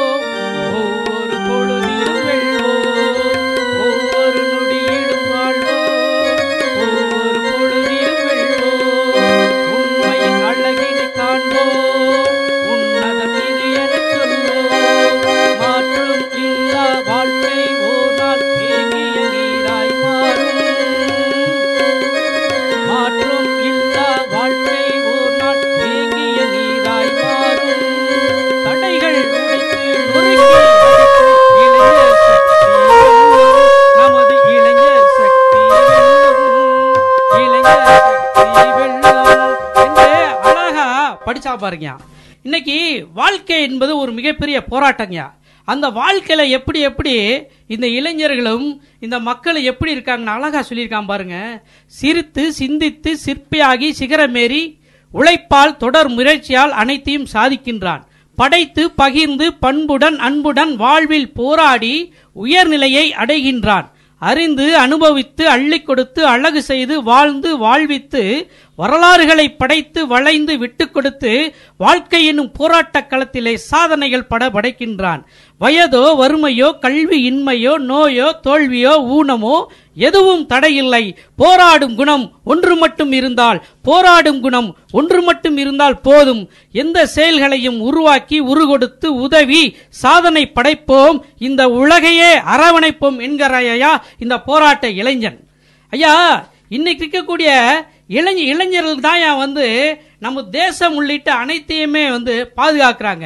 இளைஞர்கள் இந்த போராட்ட இளைஞர்கள் அனைவரும் ஒன்று சேர்ந்துதாங்கயா நம் தேசத்தை மாற்றிடுவோம். புது விளக்கேற்றி வருங்காலத்தையே வரவேற்போம். தடைகளை தகர்ப்போம். அதிகாரத்தில் அகங்காரம் கொண்டோரை விரட்டி அடிப்போம் ஏழை எளியோர்களை வாழ வைப்போம். சுரண்டும் கூட்டத்தை முடக்கிடுவோம். மதிகொண்டு விதியொன்று அமைப்போம். தமிழ் மொழியை காப்போம். மரபு வழி பண்பாட்டை மீட்போம். வேர்வை சிந்தி உழைக்கும் விவசாயிக்கு பலன் கிடைக்கவும் இளைய சமுதாயம் வளர்ந்திடவும் உயிர் உள்ளவரை இளைஞர்களாகிய நாம் போராடுவோம். போராடுவோம் என்று அழகாக போராட்ட கவிதை படித்தான் என்று சொன்னால் மிகையாதுங்கய்யா. அதே போலங்கய்யா ஒரு அழகா ஒரு பாடல் பாருங்கய்யா. பாருங்க உன்னால் முடியும் உன்னால் முடியும் ஹே முன்னால் முன்னால் முன்னால் முன்னால் வாடா. உன்னால் முடியும் உன்னால் முடியும் தோழா முன்னால் முன்னால் முன்னால் முன்னால் வாடா. எல்லா புகழும் ஒருவன் ஒருவனுக்கே நதி போல ஓடிக்கொண்டிரு. எந்த வேர்வைக்கும் வெற்றிகள் வேர்வைக்குமே உன்னை உள்ளத்தில் ஊர்வைக்குமே வாழா உன்னால் முடியும். அன்பு தோழா போராட்டத்தின் மூலமே ஒவ்வொரு இளைஞர்களுக்கும் அங்கே புத்துணர்வையும் தன்னம்பிக்கையும் ஊட்டுகிறார் ஐயா. ஐயா சேலத்தை சேர்ந்த மாணவர் மாரியப்பன் என்பவர் தனது ஐந்தாவது படிக்கும் பொழுது பள்ளிக்கு செல்லும் போது அங்கே பேருந்து ஒன்றில் விபத்தாகி காலை ஊனமாயிறார்.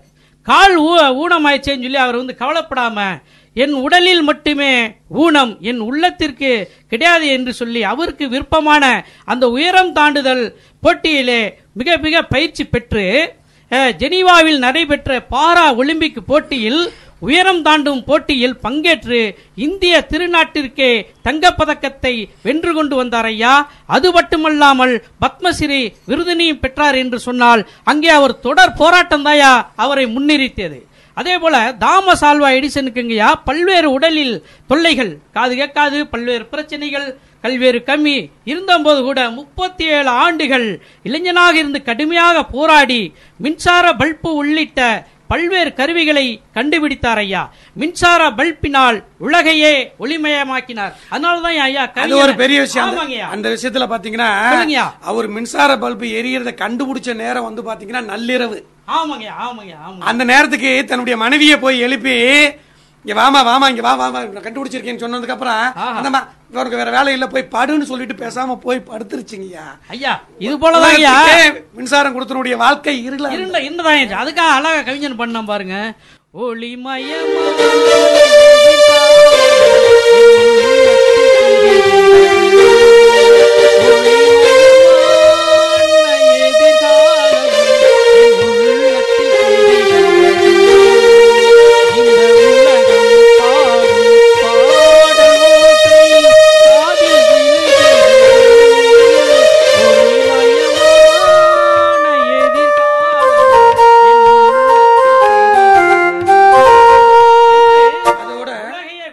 வெளிச்சமாக்கக்கூடிய இந்த ஆழ்வாயடி செல்வம். இல்லைங்கய்யா அதுல. இன்னொன்னு சொல்லியிருப்பாரு அதுல. சொல்லுங்கய்யா.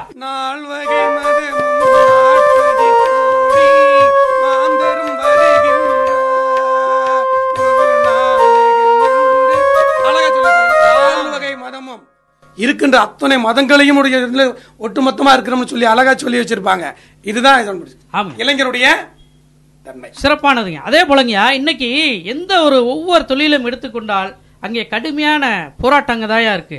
ஒரு உயிர் வாழ்றது தொழில் செய்யறது விவசாய தொழிலை எடுத்துக்கிட்டோம்னு சொல்லிக்கிங்களேன் விவசாயத்தை என்ன சொல்றாங்க? இந்த கடவுளுக்கு நிகராக சொன்ன இந்த விவசாயியோட நிலைமை என்ன தெரியுங்களா இன்னைக்கு? இன்னைக்கு விவசாய தொழில்ல முதியோர் முதல் இளையோர் வரை பல்வேறு ஈடுபடுறாங்க. ரெண்டு விஷயம் சொல்லியிருப்பாருங்க சொல்லுங்கய்யா. என்னவளும்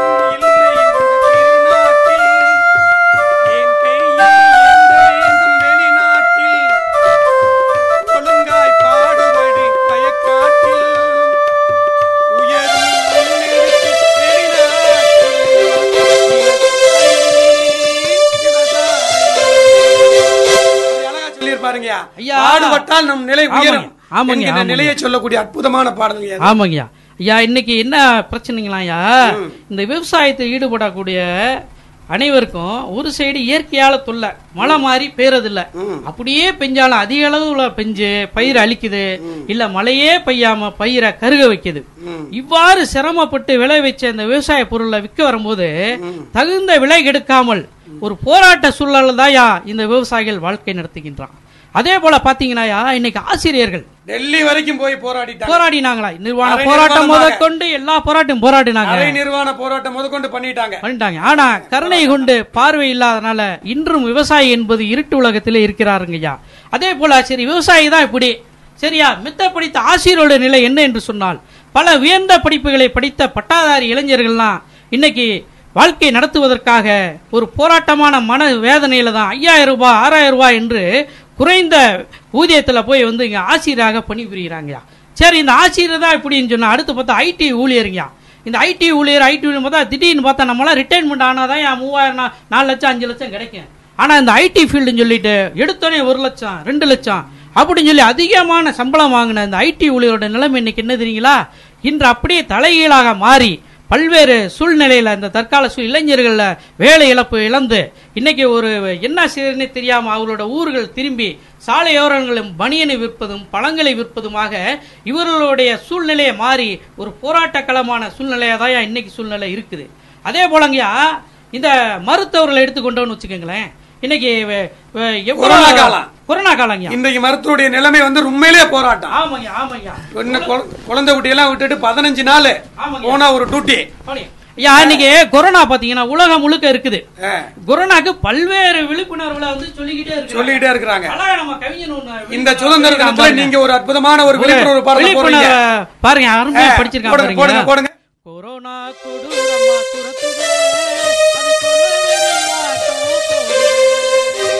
கொரோனா கொடூரமா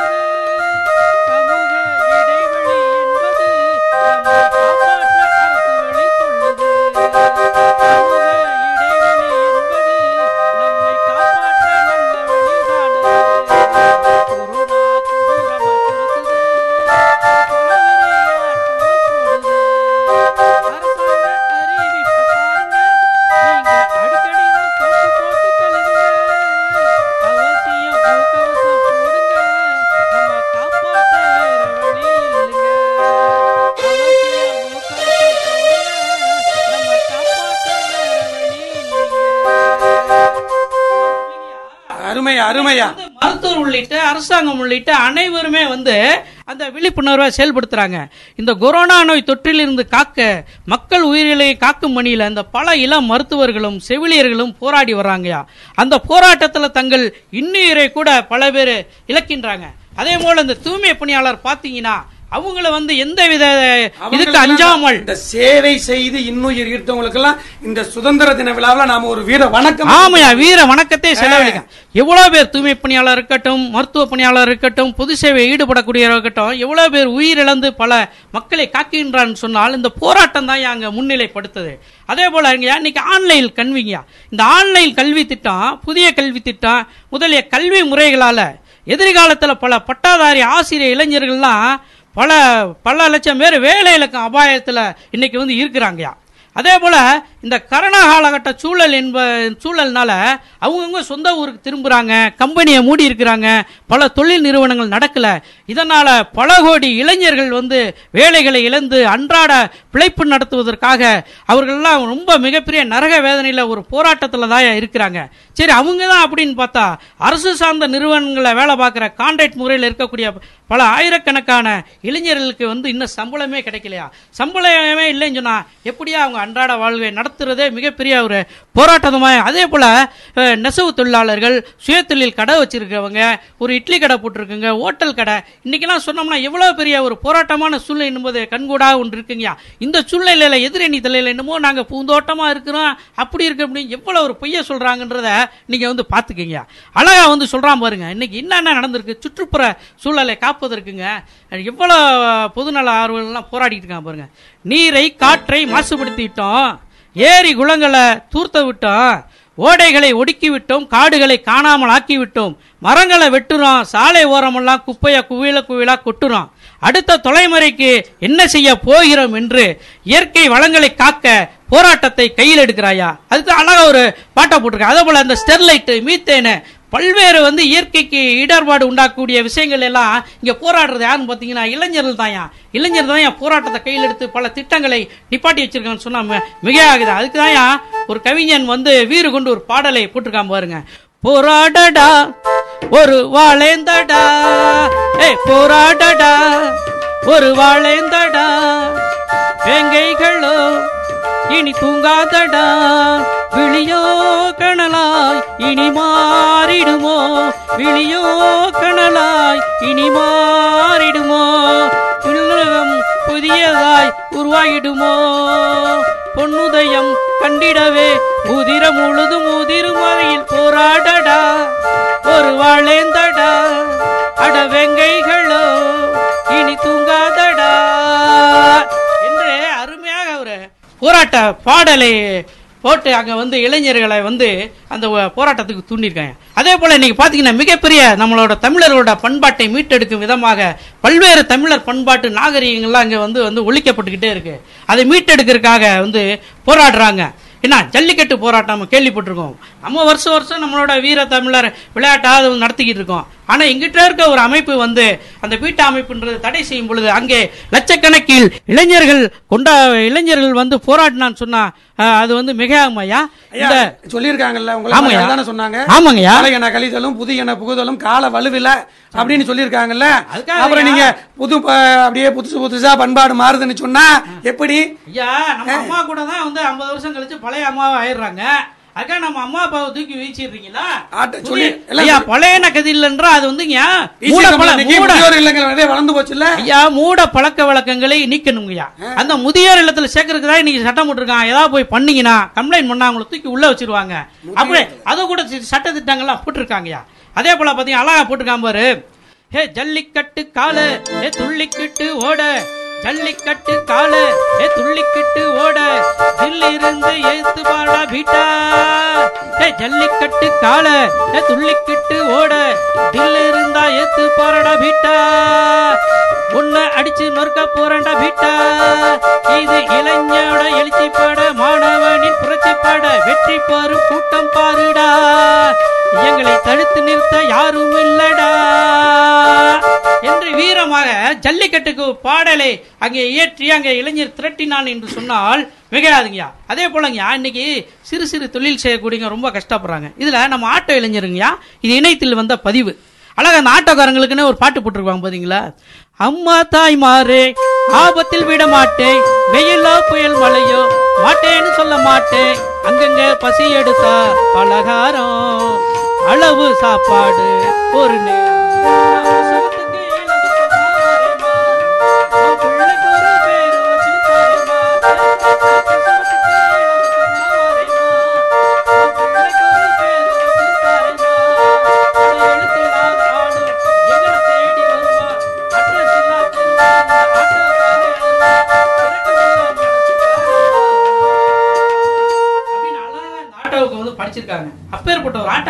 இளைஞர் அவர் பகுதியில் உள்ள ஒரு ஆதரவற்ற ஏழை கர்ப்பிணியை வந்து எனக்கு வந்து குழந்தை பிறக்க போது அதனால உங்க ஆட்டோல ஏத்திட்டு போய் ஜிஹெச்ல சேருங்கன்னு சொல்லிச்சு.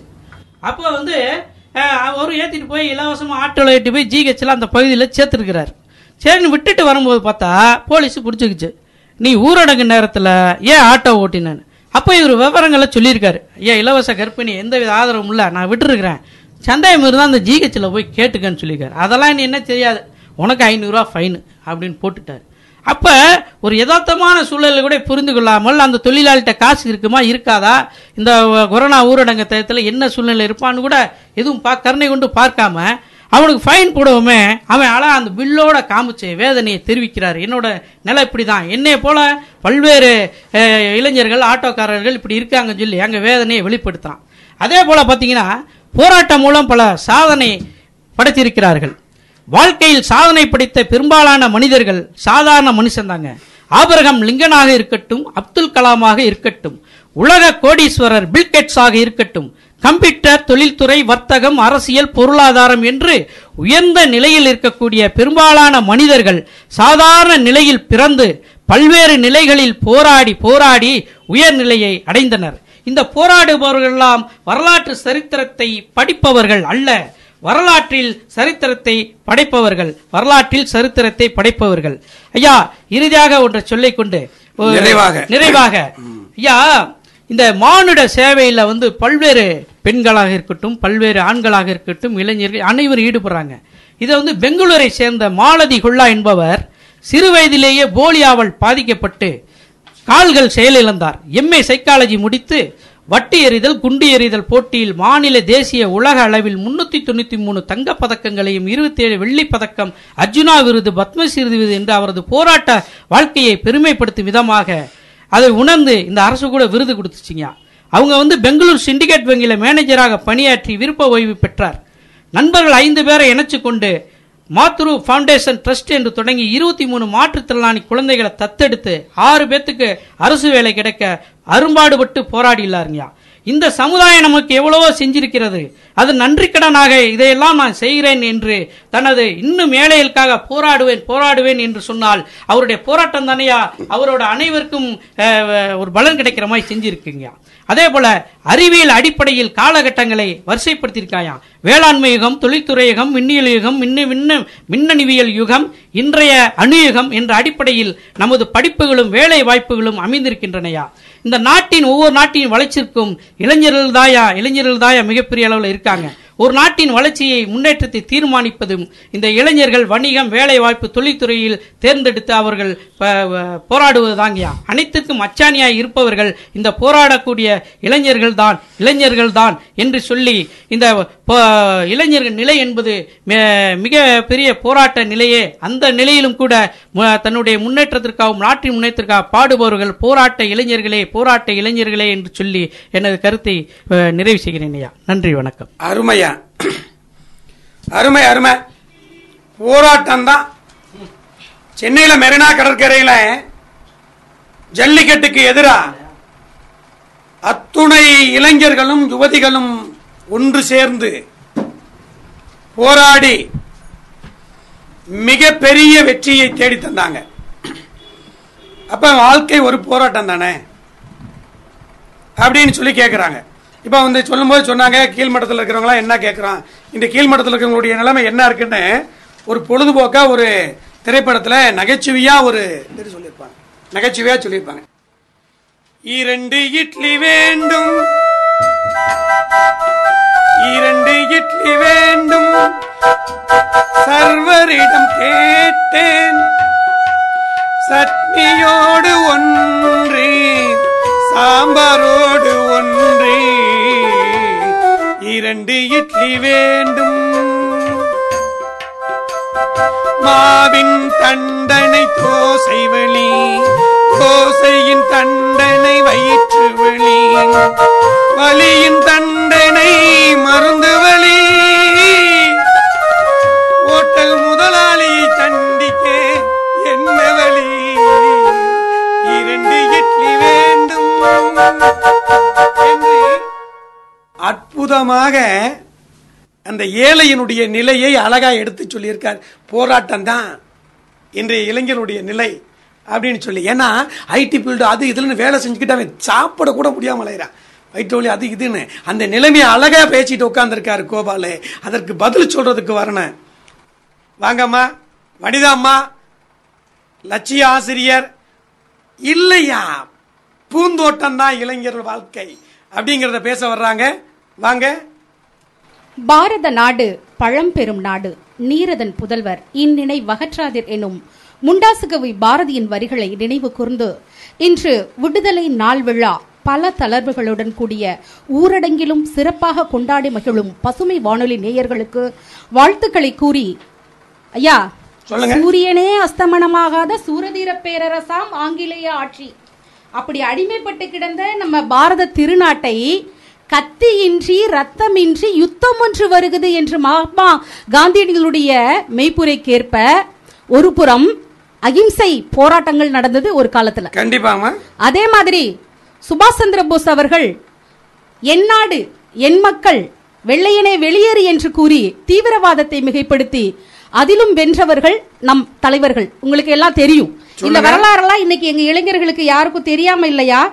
நாட்டினுடைய பண்பாட்டையும் கலாச்சாரத்தையும் பறைசாற்றக்கூடிய எண்ணற்ற இலக்கிய நூல்கள் இருக்கு புராணங்கள் இருக்கு இதிகாசங்கள் இருக்கு. இதெல்லாம் அந்த வரலாறெல்லாம் படிச்சுட்டு தான் இன்றைய இளைஞன் உட்கார்ந்திருக்கான். எப்படி உட்கார்ந்திருக்கான்? அனைத்தும் தெரிந்து அதான் அறிந்த வினாவாக அறிந்தவனாக உட்கார்ந்திருக்கான். இருக்கான். பணம் எப்படி சம்பாதிக்கணும்னு கூட அவனுக்கு தெரியும். தெரிஞ்சிருக்குது.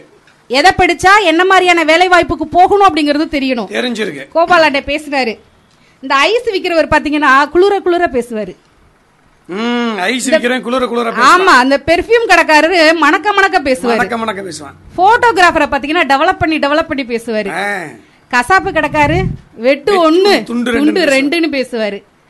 பாவம் கோபால் அண்ணன் வளவளா குலகுலா நிறைய கருத்துக்களை சொன்னாரு. ஆனா அதெல்லாம் ஏற்புடையதா எங்களுக்கு இல்ல. அவர் வேலை பார்க்கிற இடம் அப்படிமா? அப்படி பேசினாரு. இன்னைக்கு போராட்டக்காரர்கள் ஒரு காலத்துல இருந்தாங்க. இந்தியாவினுடைய சுதந்திரத்திற்காக அடிமைப்பட்டு கிடந்த நம்ம இந்தியாவை வலுப்படுத்த வேண்டும் என்பதற்காக போராடியவர்கள் இருக்காங்க.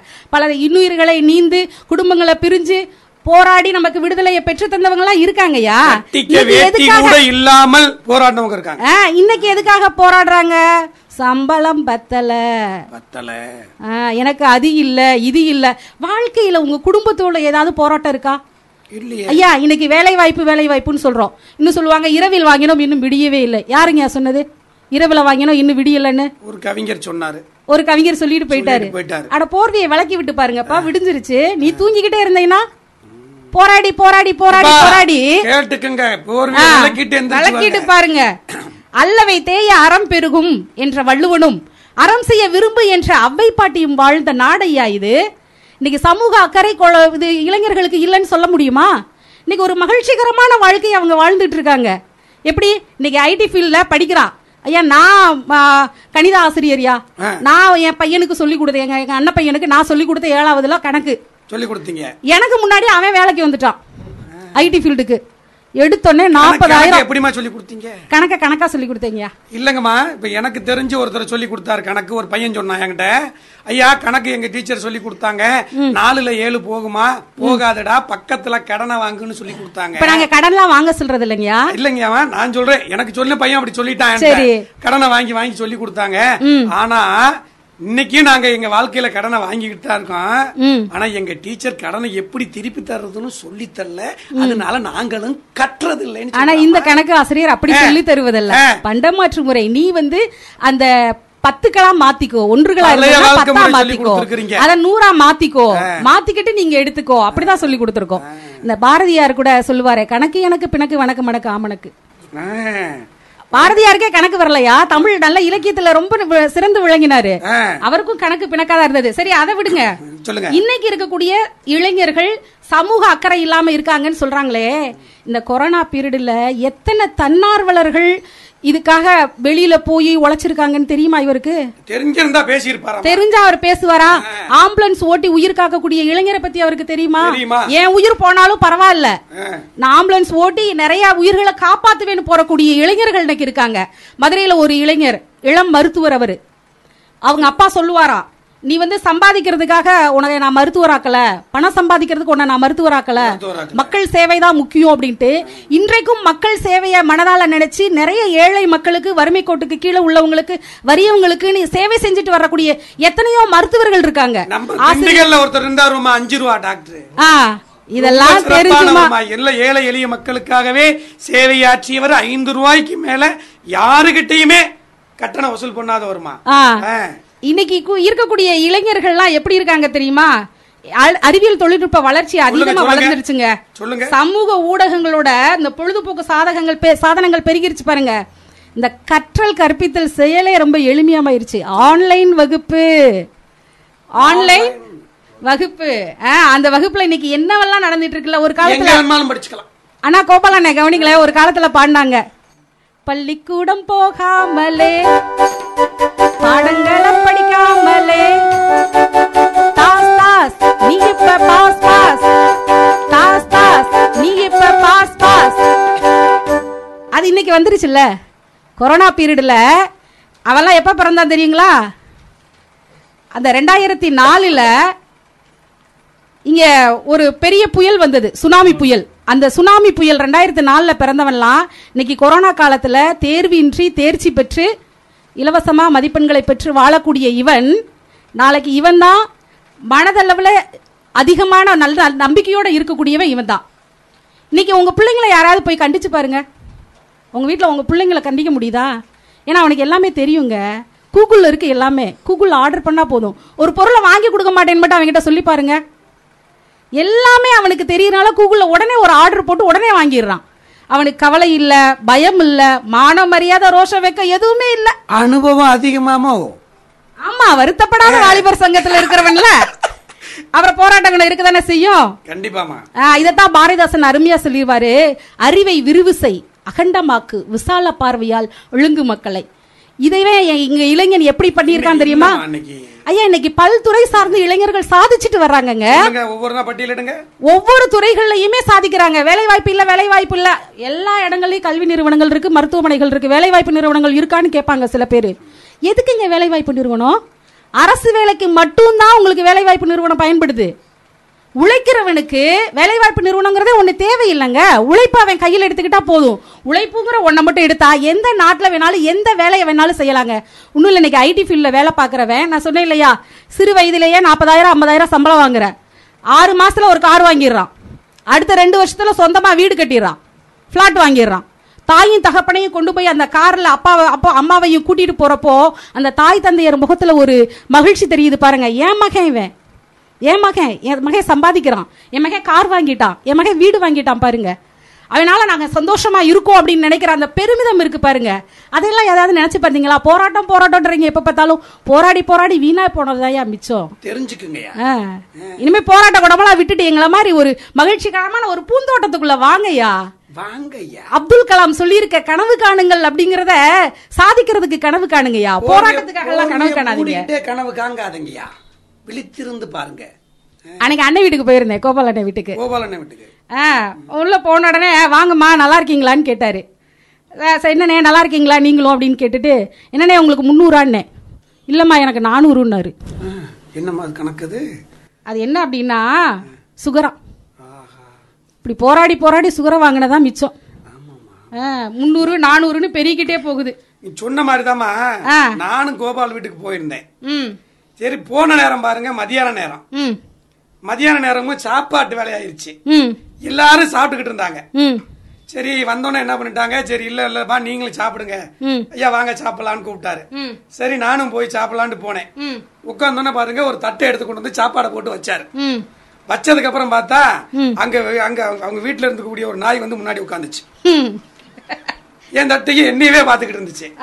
நான் சாப்பிடலாம்னு நினைச்சேன் அவர் உடனே சொல்லு சே சரி அப்படின்னு விலைக்கு விட்டு நீங்க ம் ம் சரி அப்படின்னு சொல்லி போட்டு அப்படியே பாத்துக்கிட்டு இருந்து அப்புறமேல கேட்டேன் அந்த நாய் ஒன்னும் அதுக்கு சாப்பாடு போடுங்க. அதுக்கப்புறம் நான் சாப்பிட்றேன்னு சொன்னேன். அவர் வந்துட்டு இல்ல சொன்னாரு இல்லைங்கய்யா அதுக்கு போடுற தட்டுல தான் உங்களுக்கு போட்டிருக்கான். அடக்கட. ஓ இப்படிப்பட்டவரா இவரு? அதனாலதான் அதை பாத்துக்கிட்டு இருக்கு ஐயோ இனிமே அவர் வீட்டு பக்கமே போக கூடாதியா அப்படின்னு சொல்லி சொன்னாருமா அது மாதிரி நீ எனக்கு ஏற்பட்ட மாதிரி உங்களுக்கு ஒண்ணு ஏற்பட்டிருக்கு. அது இவருக்காகவே அதாவது நம்ம முன்னோர்கள்லாம் பாடி வச்சாங்க. எல்லோரும் எல்லாவும்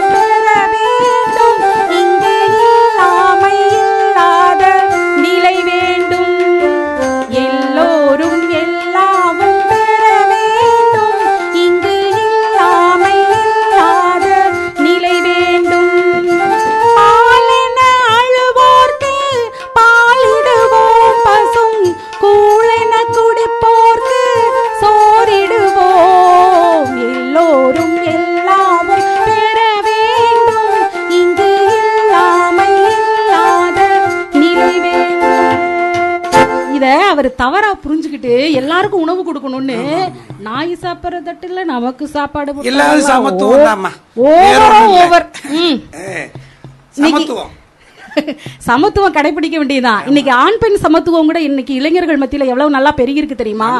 விடுதலைக்கு முன்னாடி பெண்களை வீட்டை விட்டு வெளியில அனுப்ப மாட்டாங்க. அடுப்பூதும் பெண்களுக்கு படிப்பதற்கு சொன்ன காலமெல்லாம் இருந்தது. எவ்வளவு அடிமைப்படுத்தி வச்சிருந்தாங்க. எத்தனை பேர் அன்னைக்கு பெண் கல்வி வெளியில போய் கற்றுக்கொண்டாங்க? வருங்காலத்துல அடுப்பூதும் ஆண்களுக்கு படிப்பதற்குன்னு கேட்க வர்ற. அப்படிதான் ஆக போகுது அதையும் சொல்றேன். அப்படிதான் ஆக போகுது இன்னைக்கு சிங்க பெண்ணே சிங்க பெண்ணே எப்படி ஒரு அருமையான பாடல் கொடுத்தாங்க பாத்தீங்களா. ஆண்கள் உங்களுக்கு நாங்க இருக்கோம் துணைக்கு. ஆ, இருக்கு. சிங்க பெண்ணே நீ முன்னேறி வா அப்படிங்கிறாங்க. இன்னைக்கு ஒரு ஹஸ்பண்ட் அண்ட் ஒய்ஃப் வெளியில வேலைக்கு போறவங்களுக்கு கூட ஆண் அன்னைக்கு நான் ஒரு ஒரு நண்பருக்கு ஃபோன் பண்றேன். ஃபோன் பண்ணிட்டு இருக்கப்ப அவர் ஃபோன் பேசிக்கிட்டே பாத்திரம் விளக்கிட்டு இருக்காரு. நீங்களும் அப்படிதான் நினைக்கிறேன். ஆமா நமக்கு பாத்திரம் வளர்க்கறதுல ரொம்ப அனுபவமா. எங்க வீட்டை பொறுத்த வரைக்குமா. எல்லா வேலையும் எங்க மனைவி தான் பாப்பா. அப்படியா? ஆமாங்க எனக்கு மாதிரி ஒரு மனைவி உண்மையிலே யாருக்குமே வாச்சிருக்காது ஆ. எல்லா வேலையும் என் மனைவி தான் பாப்பா. மனைவி அமைவதெல்லாம். இறைவன் கொடுத்த வரம் தான் எப்படின்னு கேக்குறீங்களா? நான் சமைச்சா அவ பாப்பா. அப்புறம்? நான் பாத்திரம் விளக்குனா அவ பாப்பா. நான் துணி துவைச்சா அவ பாப்பா. சூப்பர்வைசர் வேலை போல. இதை விட வேற என்னமா வேணும்? இப்படி ஒரு அழகான மனைவி எனக்கு இருக்கும்போது நான் ஏமா கவலை பண்ணு ஐயா. சொல்லுங்கம்மா. கோபால் ஐயா. சொல்லுங்க. போராட்டம் போராட்டம்னு ஓஞ்சு ஓஞ்சிட்டீங்க போல கத்தி கத்தி. எங்க பசங்க இன்னைக்கு வண்டி ஓட்டுற அழகா பார்த்திருக்கீங்களா? சும்மா கீரை அப்படியே முறுக்கி விட்டு சும்மா சல்லுன்னு ஜிக்ஜாக்கா ரோட்ல போறத பார்த்திருக்கீங்களா? என்னைக்காவது நீங்க சிறு பிள்ளையா இருக்கப்ப உங்க அப்பா வண்டி வாங்கி கொடுத்துருக்காரா? ஆனா உங்க பிள்ளைக்கு நீங்க வண்டி வாங்கி அன்னைக்கெல்லாம் வண்டி வாங்கி கொடுத்தாங்கம்மா. ஆ. ரெண்டு பணம் கட்ட. வாங்கி கொடுத்து குச்சியை போட்டு விட்டு விட்டு வண்டியை தள்ளிக்கிட்டு ஓட்டிக்கிட்டு திருடானா? நடந்துகிட்டே நடந்துகிட்டே அப்படின்னு ஓட்டிட்டு தெரிஞ்சம்மா. அந்த சந்தோஷம் இன்னைக்கு இல்லம்மா. இல்ல இன்னைக்கு two G three G four G five G முடிய வந்துருச்சு. என்னென்னமோ வண்டி ஐயா ஆனா எனக்கு தெரிஞ்சதெல்லாம் மூணே மூணு ஜி சொல்லுங்க. மாதாஜி பிதாஜி குருஜி. குறிச்சி மூணு ஜி மட்டும்தான் நான் வணங்குவேன். இன்னைக்கு மூணு ஜி எங்க வணங்குறது? அன்னைக்கு ஒரு நாள் ஒரு குச்சியை வச்சு இப்படியே வச்சுக்கிட்டே போய்கிட்டே இருந்தான். எங்கடா போறான் இவன் அப்படின்னு நானும் நோட்டம் விட்டுக்கிட்டே இருந்தேன். இப்படி வைக்கிறான் இப்படி வைக்கிறான் இப்படி வைக்கிறான் கடைசியில பார்த்தா அவன் செல்ஃபி எடுக்கிறானாங்கயா ஆமாங்க இன்னைக்கு. நான் சொன்னேன் பாத்தீங்களா? கூகுள்ல கேக்குறதெல்லாம் கிடைக்குதுன்னு. கிடைக்குது. இன்னைக்கு இந்த செல்போன் வந்ததுல இருந்து உலகமே கையடக்கத்துல ஆயிடுச்சு. நெல்லடிச்சா சோறு வரும் அந்த காலம் செல்லடிச்சா செய்தி வருது இந்த காலம். இந்த காலம். ஆனா இந்த காலத்துல அவன் எவ்வளவு ஒரு போராட்டமான காலமா இருந்தாலும் இந்த கொரோனாங்கிறது எல்லாருக்குமே போராட்ட காலம் தான் உங்களுக்கு தெரியும். கண்டிப்பாங்கம்மா ஆ, இதுவும் நமக்கு நிறைய பாடங்களை கற்றுக் கொடுத்திருக்கிறது நமக்கு தெரியும். போராட்டத்திலயும் இதுவும் கடந்து போகும் அப்படிங்கிற மாதிரி.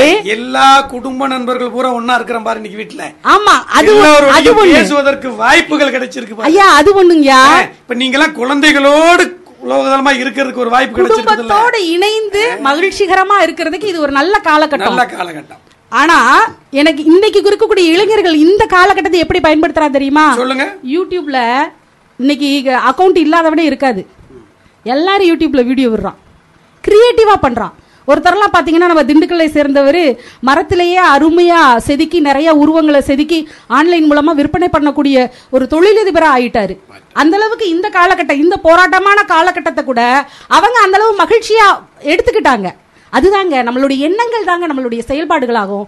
நல்ல எண்ணங்கள் இருந்தால் நல்ல விதமான விதை விழும் அதுதான் நல்ல ஒரு விருட்சமாக வளரப் போகுது எல்லாத்தையுமே ஒவ்வொரு விஷயத்துக்கும் இப்படி போராடணும் அப்படி போராடணும். இதை இப்படி இந்த நெகட்டிவ் தாட் இருக்கு பாருங்க. அது உள்ளவங்க தான் இந்த போராட்ட குணம் உள்ளவங்களா இருப்பாங்க. நாங்கள் எல்லாமே பூந்தோட்டமாக தான் நினைப்போம். ஐயா சொன்னார் ரோஜா பூவை. ரோஜா பூவில் இன்பமும் துன்பமும் கலந்தது தாங்க வாழ்க்கை ஸ்வீட்டாகவே சாப்பிட முடியாது. ஸ்வீட்டே சாப்பிட்டா அண்ணன் மாதிரி நானூறு முந்நூறுன்னு போய்கிட்டே இருக்கும் ஐநூறுலாம் போய்கிட்டே இருக்கும்.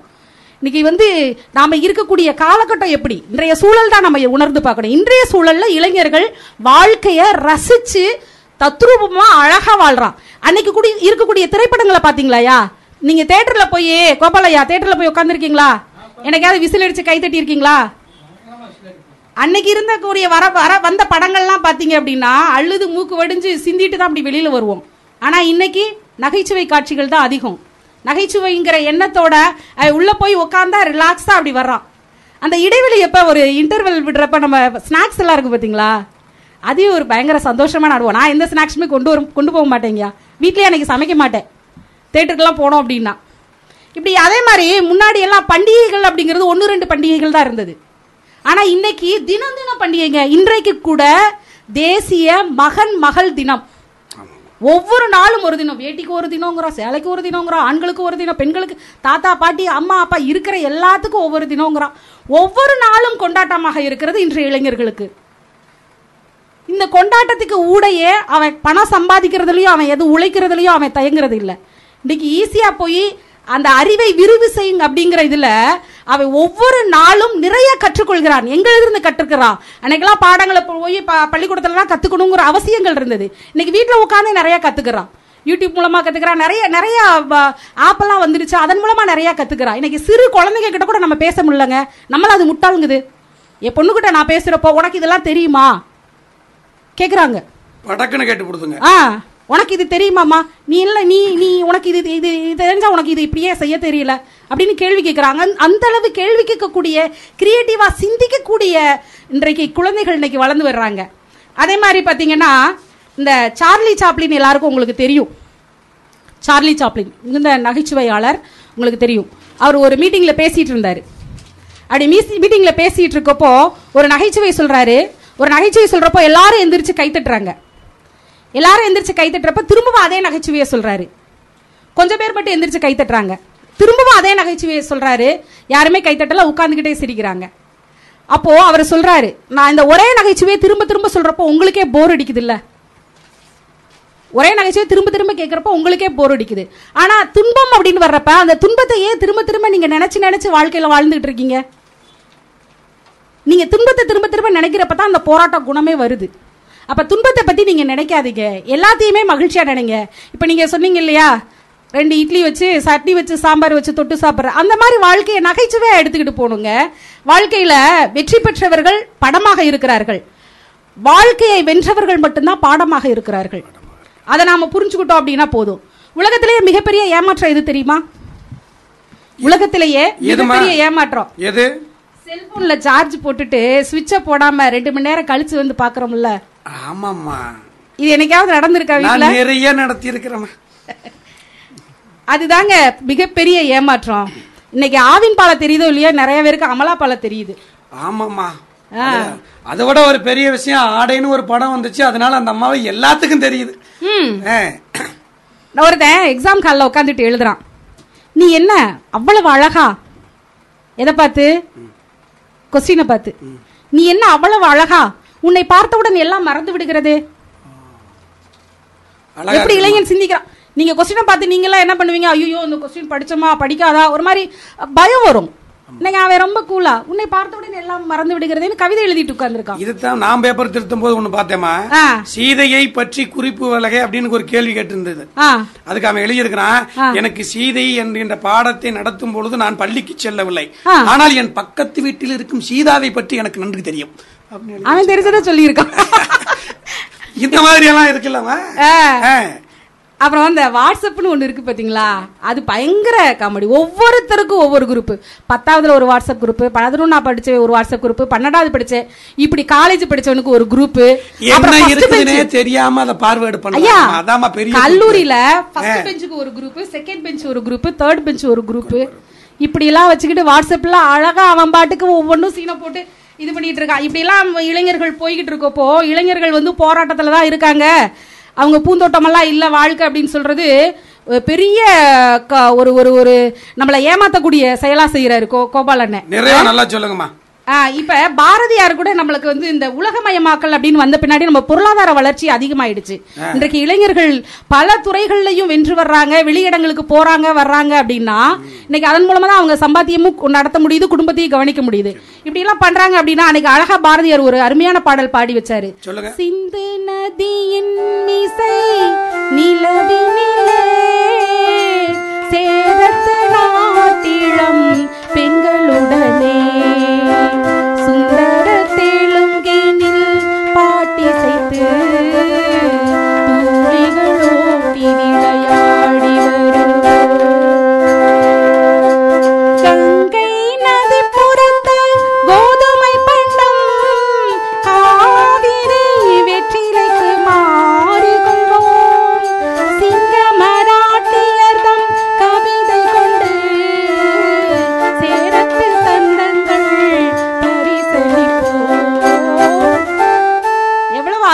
அன்னைக்கே சொல்லி வச்சிட்டாரு பாத்தீங்களா? அருமைமா அருமைமா. இந்த மாதிரியான அப்புறம் அண்ணன் சொன்னாரு இந்த விவசாயம் பத்தி ஒரே ஒரு விஷயம் மட்டும் சொல்லிக்கிறேன். அண்ணன் விவசாயம் பத்தி சொன்னாரு. ஏன்னா விவசாயம் ஒரு காலத்துல நாம எல்லாருமே விவசாயம் பண்ணினவங்க தான். இன்னைக்கு ஐடி ஃபீல்ட்ல இருக்கிறவங்க கூட வேலையை விட்டுட்டு வந்து இன்னைக்கு ஃபுல்லாக சொட்டு நீர் பாசன முறையில் ஆறு மாதம் விளைஞ்சு நம்ம நெற்கிறத அறுக்க வேண்டியதை கூட ரெண்டு மாதத்தில் விளைய வச்சு கா- பயிரை அறுவடை பண்ணுற காலகட்டம்லாம் மாறி போச்சுன்னு நிறைய புரட்சிகள் வந்துருச்சு பசுமை புரட்சி வந்துருச்சு. இன்னைக்கு விவசாயத்தை வந்து ஒ- ஒரு ஒரு ஒரு குடும்ப இதாக சேர்ந்து வாழ்றவன் தான் இன்னைக்கு வாழ்றான். விவ- இனிமே போகிற காலகட்டத்தில் இந்த கொரோனா முடிஞ்செல்லாம் பாருங்களேன். விவசாயி மட்டும்தான் உழைச்சி அவங்களா சாப்பிடக்கூடிய இதில் இருப்பாங்க. நாம எல்லாம் அவங்க கிட்ட கையேந்தி உட்கார்ந்துருக்கக்கூடிய காலகட்டமாக இன்னைக்கு மாறிக்கிட்டு இருக்குங்க. விவசாயம் வந்து யாரும் நொடிஞ்சு போகல. எல்லாரும் சொல்கிறீங்க விவசாயம் நொடிஞ்சு போகுது நொடிஞ்சு போகுது. விவசாயம் இருந்தாதான் மனிதன் உயிர்ப்போட இருக்க முடியும். அப்படி இல்லைன்னா விவசாயம் அழிஞ்சிருச்சுன்னா மனுஷனை மனுஷனாவே வாழ முடியாது. கூகுள் எல்லாமே கேட்கறதெல்லாம் கொடுக்குன்னு சொல்கிறோம் ஆனால் உணவு கொடுக்காது. ஆர்டர் பண்ணால் உணவு கொடுக்கும். ஆனால் அரிசி அதனால் விளைவிக்க முடியாது. மனிதனால மட்டும்தான் அரிசியை விளைவிக்க முடியும். அதனால் விவசாயங்கிறது என்றைக்குமே அழியாதுங்க. இந்த மாதிரியான போராட்ட குணம் படைச்சவங்களை யார் எங்கள் குரூப்பில் நாங்கள் சேர்த்துக்க மாட்டோங்க. நீங்கள் அந்த குரூப்பில் சேரணுன்னா அவங்களுக்கு நீங்கள் இப்போ ஜட்ஜ்மெண்ட் கொடுங்க. நீங்கள் இல்லைங்க. நாங்கள் வந்து பூந்தோட்டத்தில் தான் இருக்கோம் அப்படின்னு சொன்னீங்கன்னா பூந்தோட்டம்னு தான் நீங்கள் ஜட்ஜ்மெண்ட் கொடுக்கணும். இல்லைன்னா இங்கே இது- இந்த இடத்த விட்டு வெளியில் போக முடியாது பாத்துக்கோங்க. அழகுமா? சும்மா சொல்லக்கூடாது இளைஞர்கள் என்ற இளைஞர்கள் பூந்தோட்டத்தில் எப்படி இருக்காங்க? அப்படின்னு சொல்லி அழகாக சொல்லிட்டாங்க. இந்த இளைஞர்கள்லாம் ஒரு நிலையிலிருந்து மற்றொரு நிலைக்கு செல்லுகின்ற தன்மையை சொல்கிறாங்க இப்போ நம்ம திருவிழாலாம் பார்த்தோம்னா திருவிழாலலாம் இளைஞர்கள் வந்து ரொம்ப அப்படியே ஏற்பாடு போயிட்டு சில பேர் பார்த்தீங்கன்னா அப்படியே அழகாக அற்புதமாக ஏற்பாடு பண்ணி அப்படி ஒரு சில சில விஷயங்களை பார்த்து சொல்லுவான். எப்படி இருக்கும்? அந்த திருவிழாவில் பார்த்தா ஒரு ஒரு நல்ல இதா நல்ல விஷயமா அழைக்கட்டுமா தாயே அழைக்கட்டுமா? அக்கா தங்க ஏழு பேரை அழைக்கட்டுமா?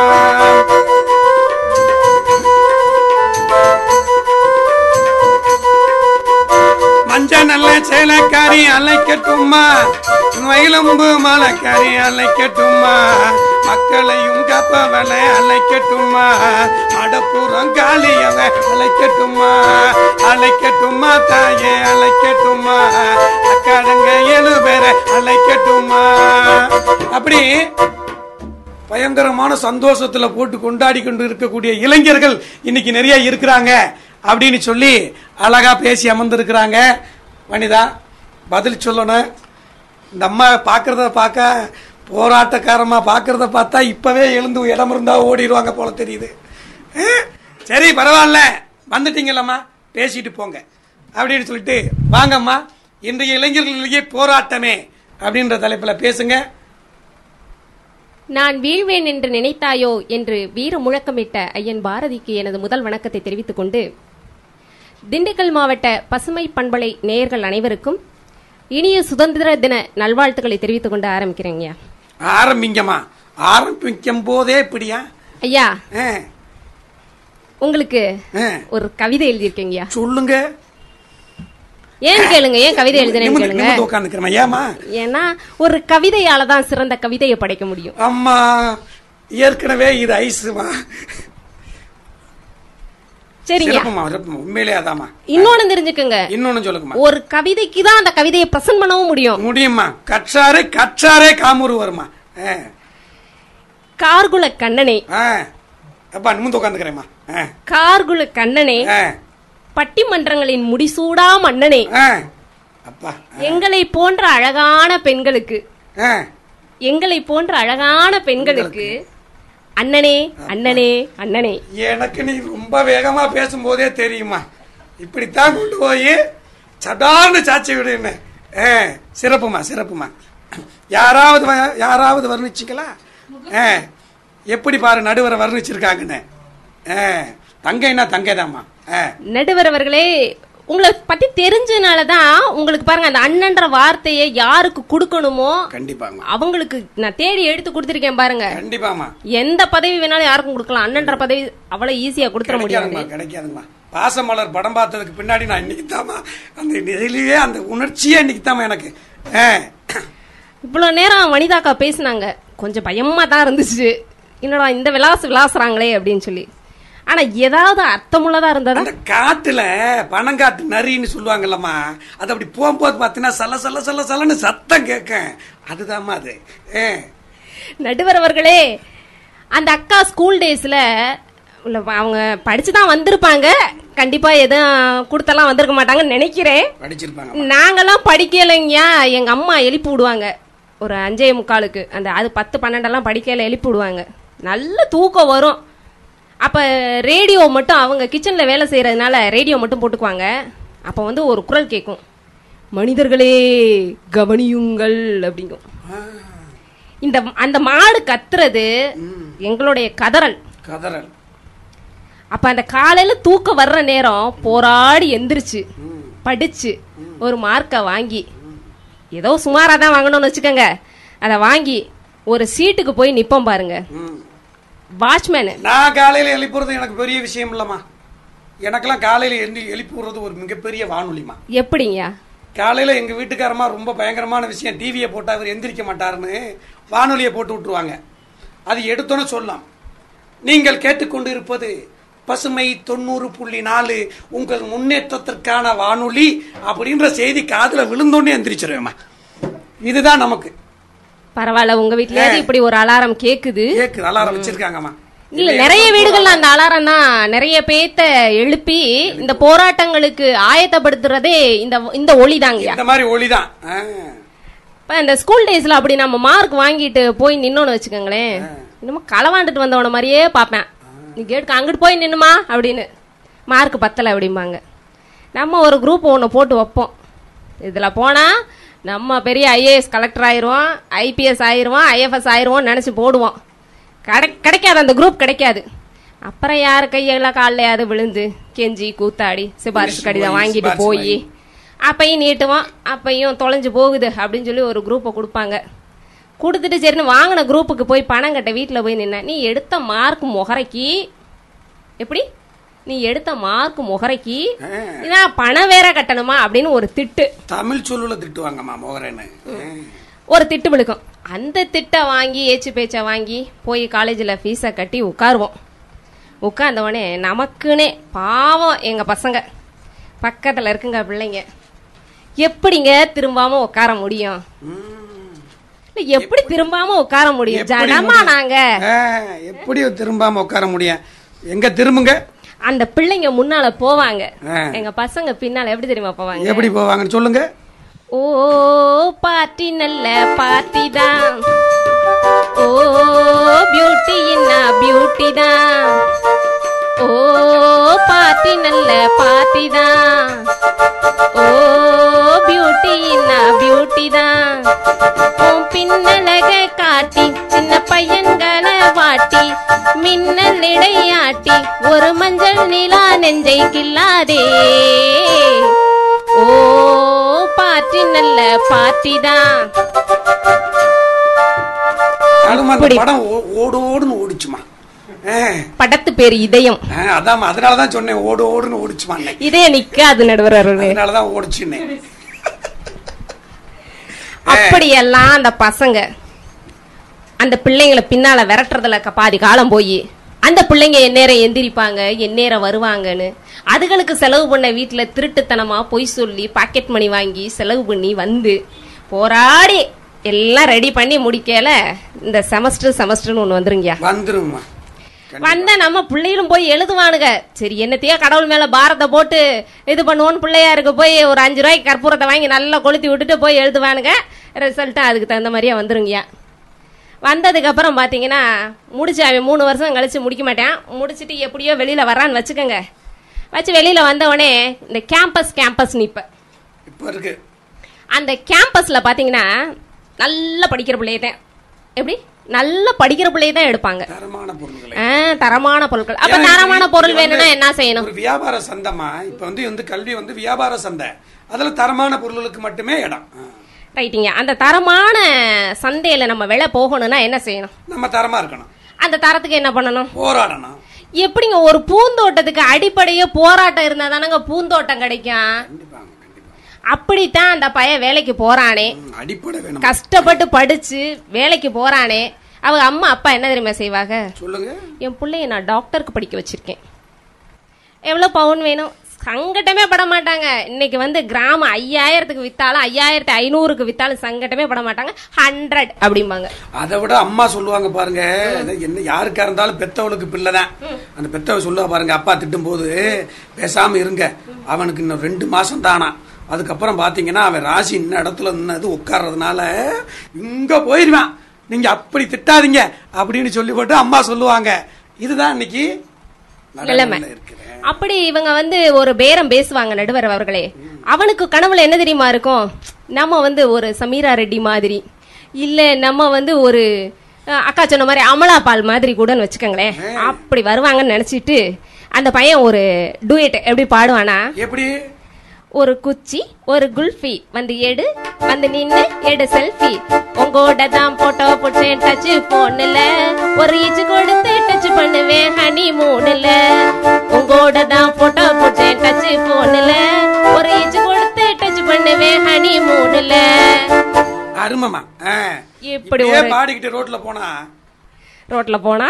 அதான் அருமமா அதான் சொல்லிட்டேன். அப்படி அந்த பையன் எக்ஸ்ட்ராடனரியா திங்க் பண்ணி வருவான் நடுவர் அவர்களே. சொல்லுங்க. இந்த அம்மா ஏதோ காமா சோமான்னு ஒண்ணு.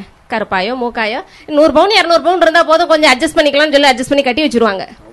அப்புறம் இந்த அக்கா சொன்னாங்க ஒரு பையன் வந்து படிச்சு வேலைக்கு போய் ஃப்ளாட்டை வாங்கி அந்த கார்ல அம்மா அப்பாவை உட்கார வச்சு போய் இறக்கியல அந்த அம்மா படுற சந்தோஷம் இருக்கே அப்படின்னு. அக்கா உங்களுக்கு தெரியுமா? அம்மாலாம் சந்தோஷப்படுறாங்கன்னு. கண்டிப்பா இல்லக்கா. தப்பா எடை போட்டுட்டு இருக்கிறீங்க. இந்த கார்ல போய் அந்த பையன் இறக்குனனே முன்னாலே உன் பொண்டாட்டி பொண்டாட்டி வீட்டாளுகெல்லாம் வந்து டாப்ல இருக்குது. ரெண்டாவது தலைப்பு தான் எங்களுக்காக்கு அங்கனே விழுகும் அந்த பயலுக்கு. அவன் ஏன்டா கூப்பிட்டோன்னு நினைப்பானா? ஏன் கூப்பிடாம விட்டோன்னு நினைப்பானா? போராட்டம் இது எப்படிங்க பூந்தோட்டமா இருக்கு? அவன் பாவம். கிரகப்பிரவேசத்துக்கு நல்லா உள்ள போகணும்னு நினைச்சிருப்பான் எப்படிமா இருக்கேன்? ம். அப்படி அந்த பையன் போறானே சரி அந்த பொண்ணு தான் என்ன சொல்லும்? ஏன் உங்க அம்மா அப்பா இல்லைன்னா நீ வரமாட்டியாக்கு? உங்க அம்மா இருந்ததே வருவியாக்கு? போய் கையோட கூட்டிட்டு வர்ற? எப்படி? கையோட கூட்டிட்டு வர்ற? அப்படின்னு சொல்லி அந்த பிள்ளை அங்க பேசும். உங்க அம்மாவே கட்டிக்க வேண்டியதானே இந்த வார்த்தையை சொல்லுவாங்க உங்க அம்மாவே கட்டிட்டாங்க எண்ணெய் கட்டின? ஏ, அப்படி அந்த பையன் படுற பாடு அந்த பையனுக்கு தான் தெரியும். சரி இப்படிதான் வேலைக்கு போறானே. வேலைக்கு போற இடத்துல மட்டும் அவன் நிம்மதியா போய் வர்றானா? முடியுமா? காலையில வண்டி எடுத்தானா பாவம். அதை உதைச்சு உதைச்சு உதைச்சு உதைச்சு மிதிச்சு மிதிச்சு போராடி அதை ஸ்டார்ட் பண்ணுக்குள்ளேயே இவன் பஞ்சரா போயிடுவான் ஸ்டார்ட் பண்ணி போய் அங்க நின்ன உடனே அவர் மேனேஜர் கேட்பாரு. Why are you coming late அப்படிம்பாரு. அவன் என்னத்த பதில் சொல்லுவான்? பேந்த பேந்த முழிப்பான். எப்ப பாரு முழிச்சிட்டே நில்லு. போய் தொலை போய் வேலையை பார். அப்படிமா அந்த காலையில அந்த வாங்கின திட்டு அவனுக்கு பாவ ராத்திரி வரைக்கும் அழியாது. அதை விட ஒரு பெரிய விஷயம் இருக்குதுமா அவருக்கு. சொல்லுங்கயா அலுவலகத்துல வேலை பார்க்கும்போது செல்ல சைலண்ட்ல போட்டிருப்பேன். மனைவி கிட்ட இருந்து ஒரு நாலு மிஸ்டு கால் மட்டும் வந்திருந்துச்சுன்னா அவன் பார்த்து படிக்கிற பாடம் எதுக்கு கூப்பிட்டாலோ என்ன போய் அந்த சாயந்தரம் வரைக்கும் அவன் திங்க் பண்ற நிலைமை இருக்குதே. சும்மா சொல்லக்கூடாதுமா போராட்டம் தான். இப்படி இப்படி எல்லாம் போராடி அந்த பையன் போறான் பாருங்க. சரி போய் சம்பாரிச்சு எதுக்காகங்க அந்த குடும்பத்தை நல்லா இருக்குன்னு. அப்புறம் அந்த அண்ணன் சொன்னாங்க ரோஜா முள்ளு ஏதோ ரொம்ப நேரமாக பேசினார் ஒரு ஒரு இதை வச்சுக்கிட்டே பேசினார். ரோஜா தாங்க முள்ளு தாங்க மலருது தாங்க ரைட்டு. அந்த முள்ளு ரொம்ப நாள் நிக்கிதா? ரோஜா ரொம்ப நாள் நிக்கிதா? ரோஜாவை பத்தி ரொம்ப பேசிடப்படாதமா செல்வமணி சண்டைக்கு வந்துருவாரு. இல்ல நான் சொன்னது ரோசா பூ. சரிங்க அந்த ரோசா பூவு ரொம்ப நாள் நிக்கிதா? முள்ளு ரொம்ப நாள் நிக்கிதா. மனுஷ வாழ்க்கையே அப்படிதாங்க. கழுத போராட்டம் தாங்க ரொம்ப நாள் நிக்குது. எப்பவுமே வடுதாம்மா. கொல்ல நாளைக்கு நிக்கும். புண்ணு ஆறிடும் அப்புறம் நீங்க தான் ஃபர்ஸ்ட் பாடலையே சொன்னீங்க. குறுக்கு வழியில் வாழ்வு தேடிடும் குருட்டு உலகமடா. குறுக்கு வழியில் வாழ்வு தேடிடும் குருட்டு உலகமடா. இதில் கொள்ளையடிப்பதில் வல்லமை காட்டிடும் இருட்டு உலகமடா. தம்பி தெரிந்து நடந்து கொள்ளடா. இதயம் புரிந்து நடந்து செல்லடா. இப்படி நீங்க தான் ஏன் ஆரம்பிச்சீங்க? ஆமா. இப்ப இந்த உலகம் இப்படி இருக்கேல அந்த பையன் எப்படிங்க பூந்தோட்டமான வாழ்க்கை பூந்தோட்டம் நினைச்சு அந்த வாழ்க்கையை வாழ முடியுமா சொல்லுங்க. முடி முடியும் இதுவே குறுக்கு வழியில வாழ்வு தேடுற உலகம். இந்த உலகத்துல அவன் போராடி தான் ஆகணும். அதே மாதிரி அக்கா சொன்னாங்க இல்ல ஜெயராம் அண்ணா சொன்னாங்க இந்தியாவோட வளர்ச்சி வந்து பல போராட்டங்களுக்கு அப்பால தான் நடக்குது அப்படின்னு சொல்லி சொன்னாங்க. பல போராட்டங்களுக்கு அப்பால தான் நடக்குது. போராடுற போராடுறத நிப்பாட்டிட்டோம்னா? நிப்பாட்டிட்டோம்னா வழி இருக்காதுமா வளர்ச்சி நின்றுங்கய்யா. வளர்ச்சி நின்றும். அப்ப போராட்டம் என்பதே இறுதி வரை வரக்கூடியது. பூந்தோட்டம் இடையில் இடையில் வரக்கூடிய சின்ன சின்ன சந்தோஷம் தாங்கய்யா போராட்டம் மட்டும்தான் இறுதி வரைக்கும் வரக்கூடியது. அதே மாதிரி ஏபிஜே சொன்னாங்க. ஏபிஜே வந்து அவரு அச்சீவ் பண்ணாரு வந்தாரு. எல்லாருக்கும் தெரிஞ்ச உண்மை. சின்ன குழந்தைய கேட்டா கூட தெரிஞ்ச உண்மை. ஆனா அவர் தன்னுடைய இறுதி மூச்சை கூட மேடையில் பல இளைஞர்களை உருவாக்குவதில் போராடும் போதுதான் தன் இறுதி மூச்சை நிறுத்தினார். அருமமா அருமமா அப்போ போராட்டம் மட்டுமே மிச்சம். போராட்டம் கடிகாரம் வந்து ஓடிக்கிட்டே இருக்குதுங்கய்யா. நான் ரொம்ப போராடிட்டேன் நான் ரொம்ப உழைச்சிட்டேன் நின்றுச்சுன்னா நமக்கு நேரம் போறது தெரியாதுங்கய்யா. நம்ம நின்றுவோங்கய்யா. அதுதான் உண்மை.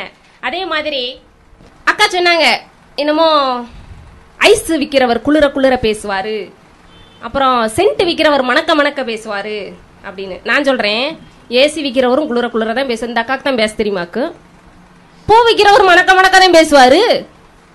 வனிதாக்கா கூட நல்லா டெவலப் பண்ணி பேசுறாங்க.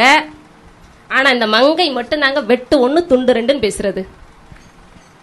அதே மாதிரி போராட்டத்தை பத்தி சொன்னாங்க வனிதாக்கா. எதுக்காக அங்க போராடுறோம்? சம்பளம் பத்தல. சம்பளம் பத்தலன்னு போராடுறோம் அப்படிங்கிறாங்க. இப்போ சமீபத்தில் ஆசிரியர்கள்லாம் போராட்டத்தில் கலந்துக்கிட்டாங்க. மொதல் நின்னதே நம்ம வனிதாக்காதே தான். அது அறப்போராட்டம்மா. அதெல்லாம் சொல்லப்படாது.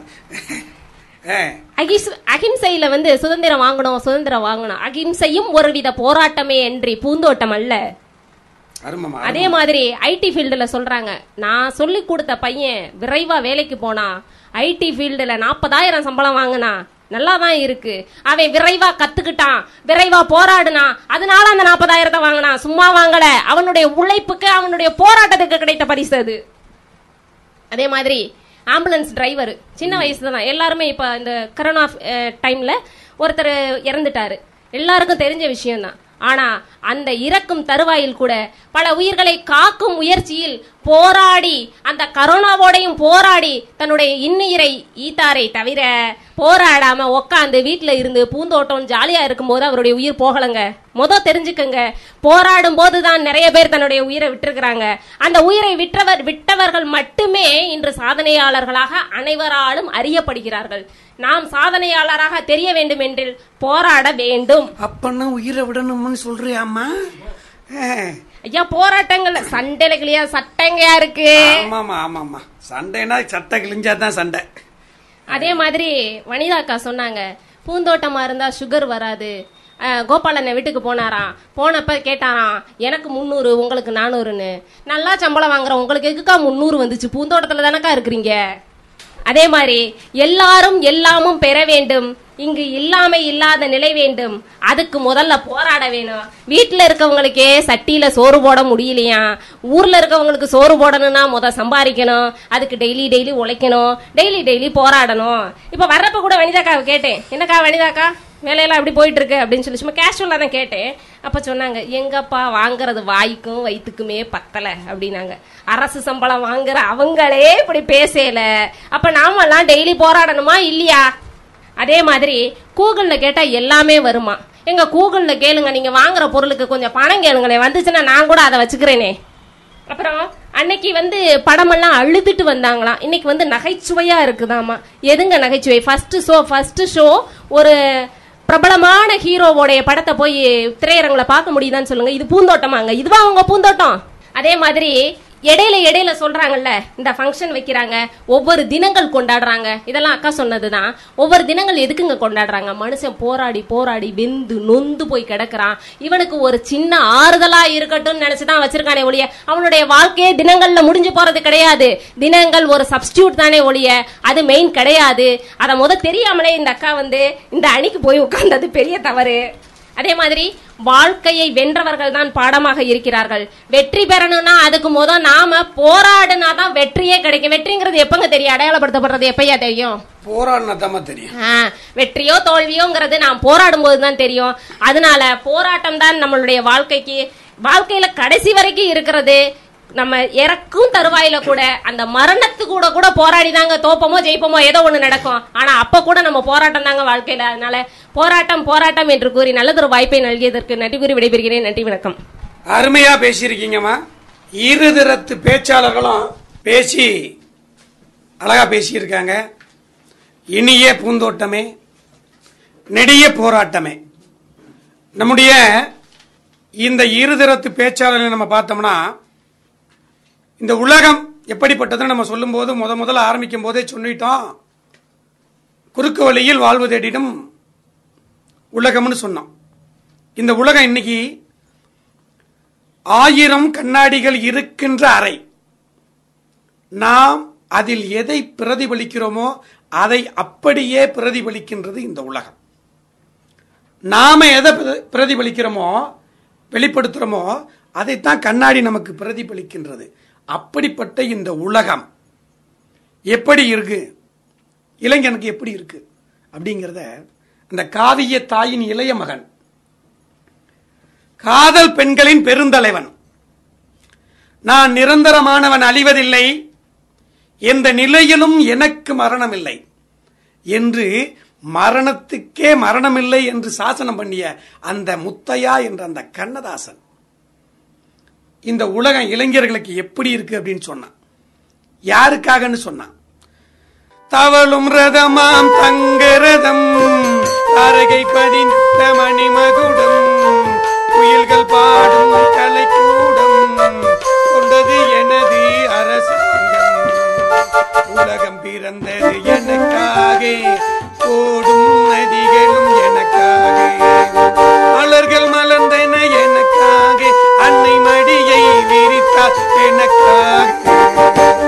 என்று இளைஞனுக்காகவே இந்த உலகம் பிறந்ததாக அற்புதமா சொல்லியிருக்கார். இந்த உலகம் எப்படி இருந்துச்சு? இந்த உலகத்துல இப்ப இளைஞர்லாம் எந்த மாதிரி போய்கிட்டு இருக்கான்? இன்னைக்கு உலகமெல்லாம் என்ன இருக்கு? அப்படின்னு சொன்னா இந்த உலகம் இளைஞர்களுக்கு மதிப்பெண் சார்ந்ததாகவே இருக்குது. மதிப்பு சார்ந்ததாக இல்லவே இல்லை. இளைஞனை மதிப்பெண் சார்ந்ததாகவே பார்க்குறான். மதிப்பு சார்ந்ததை யாருமே பார்க்கல. நம்ம பயனெல்லாம் பூரா பார்த்தோம்னா உலகத்தில் மதிப்பெண் இல்லாமல் மதிப்பு சார்ந்தே வச்சுருந்தோம். மரப்பாச்சி பொம்மைக்கு கூட ஆடை கட்டி பார்த்தான். ஆனால் இன்னைக்கு நம்ம அந்த இது இருக்கு வச்சிருக்கோமா? இந்த உலகம் எப்படி இருக்கு அப்படின்னு இளைஞர்களுக்கு அப்படியே அறிவுரையாக சொன்னான். ஆனால் இன்னைக்கு வர்ற அறிவுரைகள்லாம் இன்னைக்கு வருதா?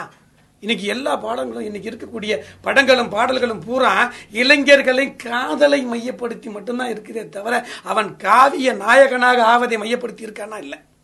இந்த உலகம் எப்படியெல்லாம் இருந்திருக்கு? என்ன மாதிரிலாம் இருக்காரு? அப்படிங்கிறத மருதகாசி அழகா சொன்னார். மருதகாசி இந்த உலகத்தை பத்தி சொன்னார். இன்னைக்கு உலகத்தை பத்தி யாருமே சொல்ற உலகம்னா இன்னைக்கு இல்ல பயனுகளுக்கெல்லாம் எதுவுமே தெரியல. டோன்ட் worry பி ஹாப்பின்னு தான் போறான். ஆனா அன்னைக்கு அவர் அழகா சொன்னார் பாரு எத்தனையோ மேடுவல்லம் வழியிலே உன்னை இடர வைத்து தள்ள பார்க்கும் புலியிலே. அத்தனையும் தாண்டி காலை முன்வையடா நீ அஞ்சாமல் கடமையிலே கண் லட்சியமே லட்சியமா கொல்லடா செல்லடா.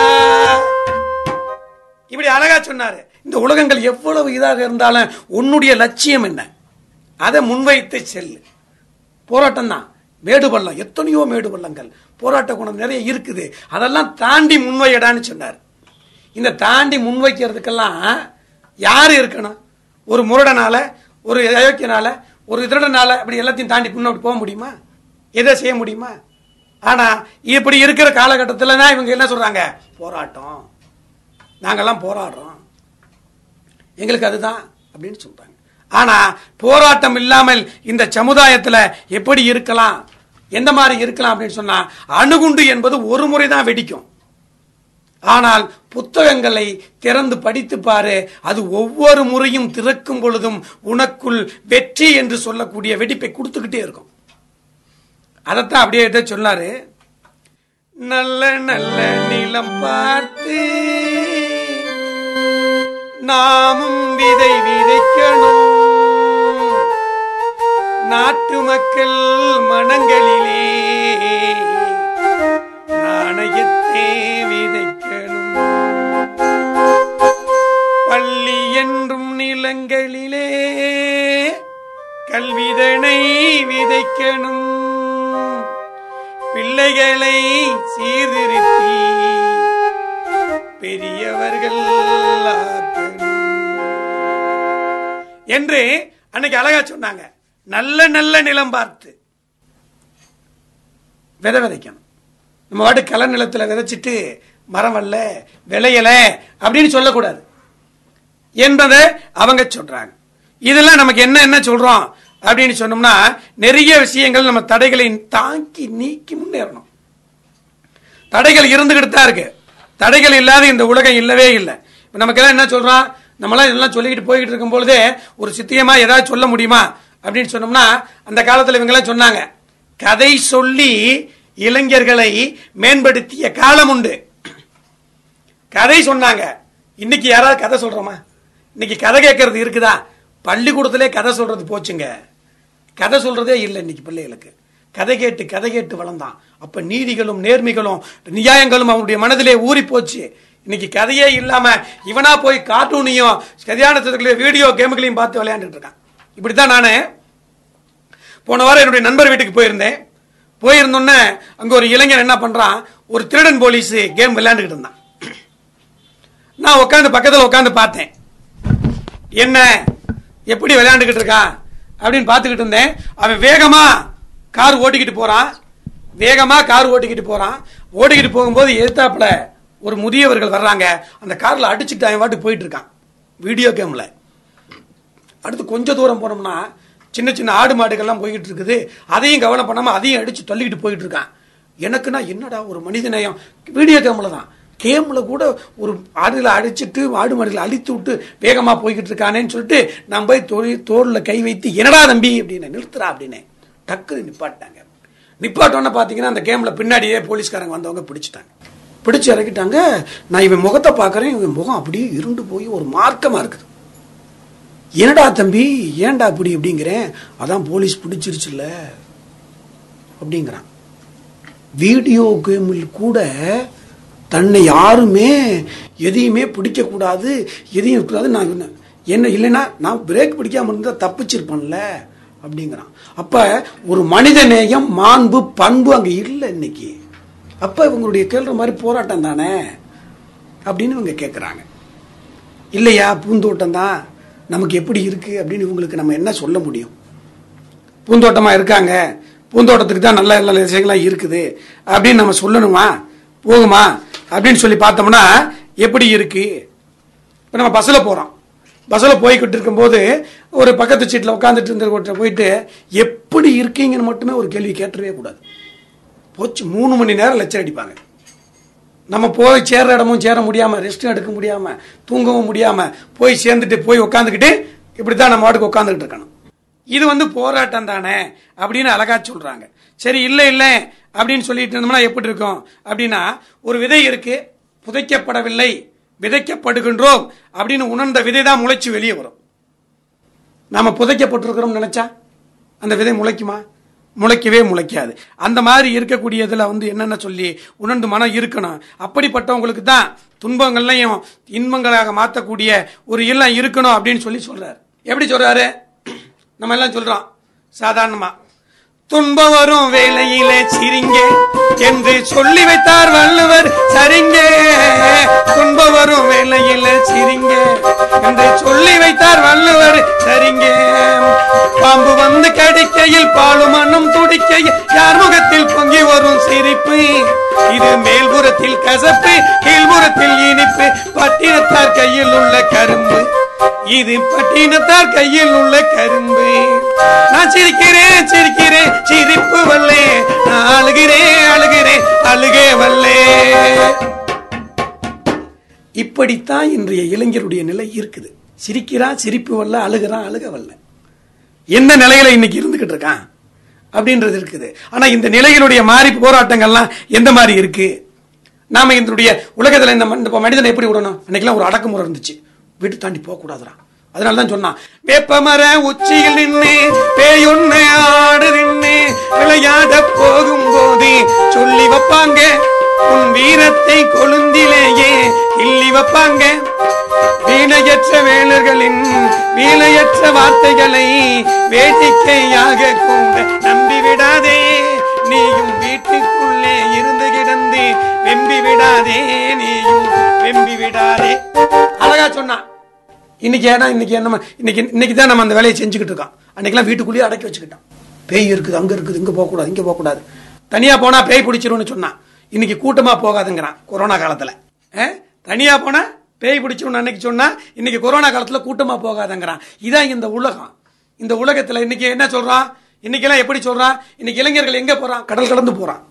எங்கெங்கேயோ போறான். எந்தெந்த நாட்டுக்கோ போகிறான் அங்கே போய் அவன் சம்பாதிக்கிறதெல்லாம் யாருக்கு?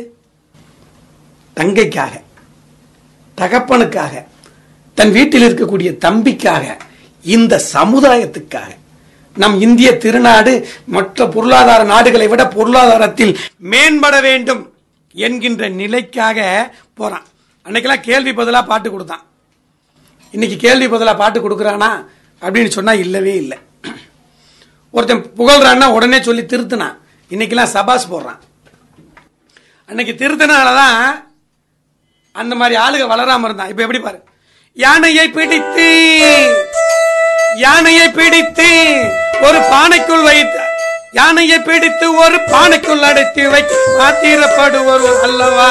உன் ஆரம்ப கவி சொல்லுதே புல்லவா வீட்டு பூனை குட்டி காட்டில் கோடி புலியை பிடித்து தின்ன புறப்பட் கதை போல் அல்லவா? உன் அந்த புகழ்ச்சி பாடுகிறே புல்லவா அப்படின்னு கேட்டான். இன்னைக்கு அதே இதில் நமக்கு என்னென்ன விஷயங்கள் எல்லாம் சொல்லி கேட்டான். ஆனால் இன்னைக்கு நம்ம அந்த மாதிரி கேட்க முடியுதா? யாராவது கேட்டு கேட்க முடியுதா? இன்னைக்கு யாரையாவது அப்படி சொல்ல முடியுதா? நம்ம சொல்லியிருக்கிறோமா? அப்படின்னு சொன்னால் கண்டிப்பாக இல்லை. ஏன் இல்லை? அப்படின்னு சொல்லி பார்த்தோம்னா நமக்கு இல்லை அது தெரியல. அதுக்கான விதங்கள் நமக்கு புரியல.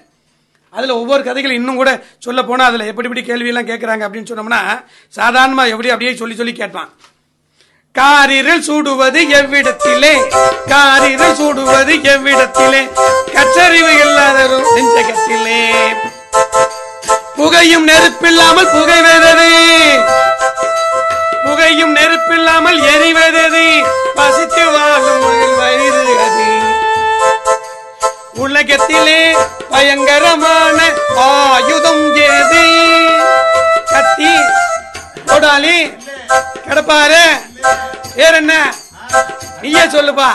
அப்படின்னு கேட்டான். அது சொன்னா நான் பயங்கரமான ஆயுதம் ஏது நிலைகட்டு போன நயவஞ்சகரின் நாக்குத்தாளன் நிலைகட்டு போன நயவஞ்சகரின் நாக்குத்தாளரு இப்படி அற்புதமா இளைஞர்களுக்கு பாடம் சொல்லி கொடுத்தான்.